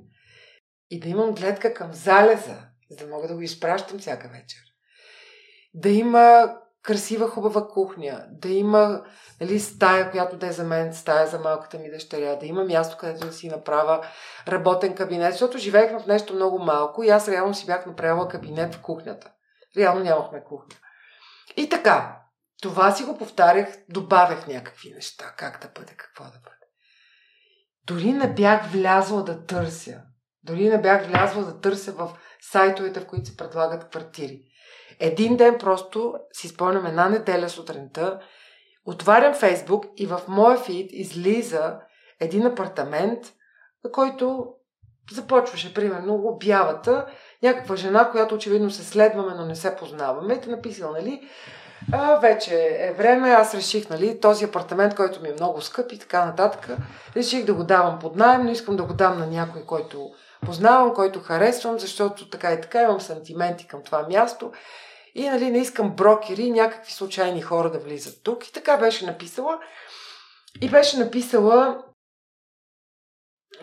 не, нищо, това беше обявата. Разгледах снимките и си казвам, вау. Гледам мъгледки. Разбираш, и си казвам, това пък къде се намира? Пише и веднага. Така и така, аз съм еси кой, търся си такова място. И казвам, каква е цената? Защото за мен беше определяща тогава. Аз имах лимит, бях си казвала колко. И тя ми казва 2 пъти по-висока цена от това, което аз си бях казала. И аз казвам, ми благодаря много, съжалявам, нали, но това не е моето място. Просто не мога да си позволя в момента такава цена. И мълчание отсреща. След малко получавам съобщение. Аз съм готова да преговаряме за цената, но може би е по-добре първо да го видиш. И тогава. Аз казвам, окей, щом може да преговаряме, нека да го видим. Разбираме се на някаква среща, която е, примерно това се случва в неделя, във вторник е срещата. И аз съм такава, не знам какво ще видя. Виждам снимки, снимките не са това, което е реалността много често. И след обяд излизаме с малката ми дъщеря в неделя и отиваме в парка зад Хилтън, където някакъв хепанинг се случва, някакви приятели щяха да бъдат там и ние отиваме да ги видим. И отиваме при тях, точно при тях.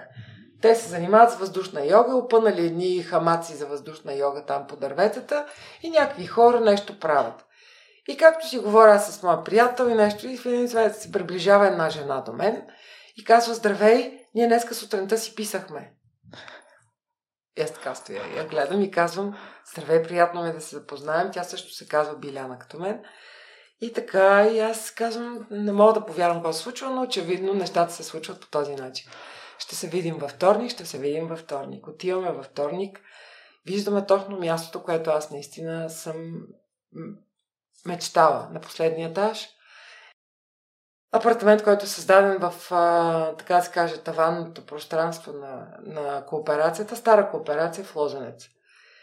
На такова място се намира тази кооперация, че има перфектна гледка към изгрева, виждат се планините дори и залеза, който е в точно обратната посока. Апартаментът имаше почти 360 градусова панорама, без да е някакъв гигантски голям.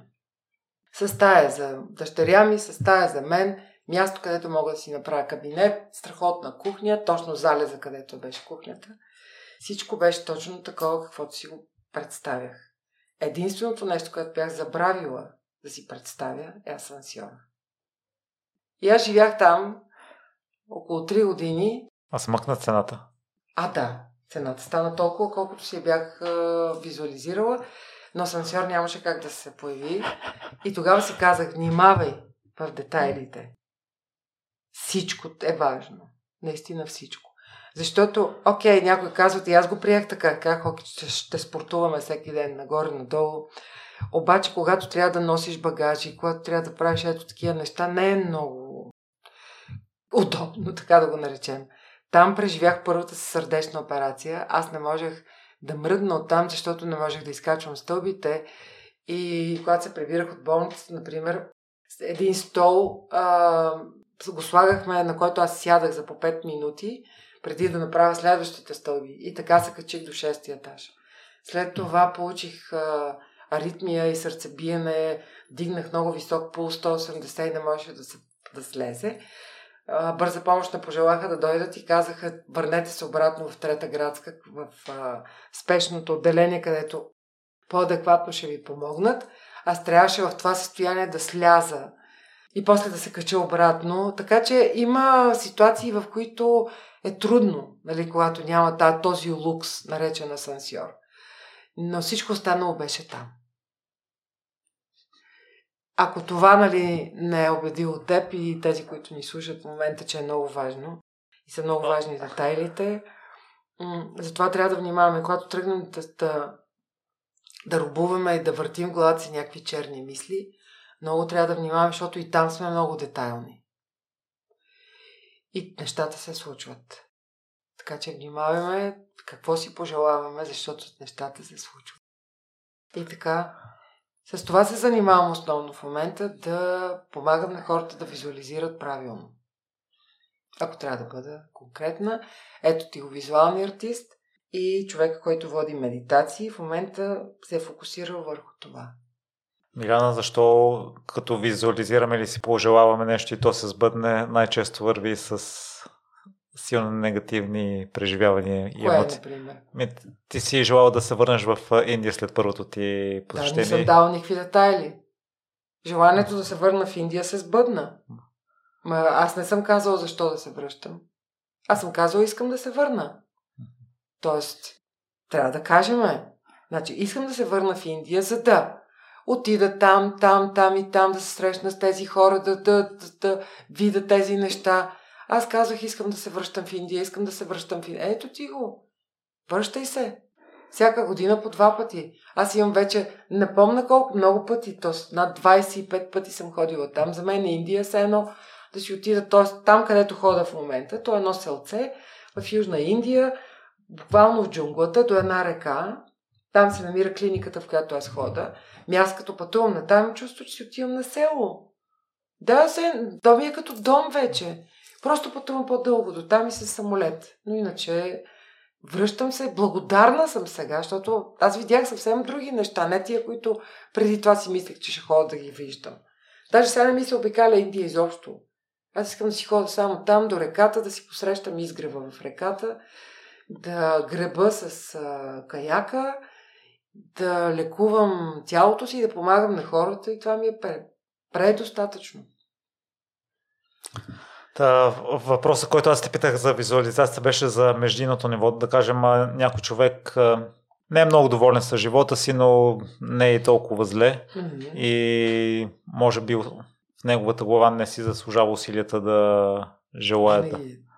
Няма такава позиция в живота, в която да не си заслужава усилията да постигнеш нещо още по-добро. Всички се стремим към това.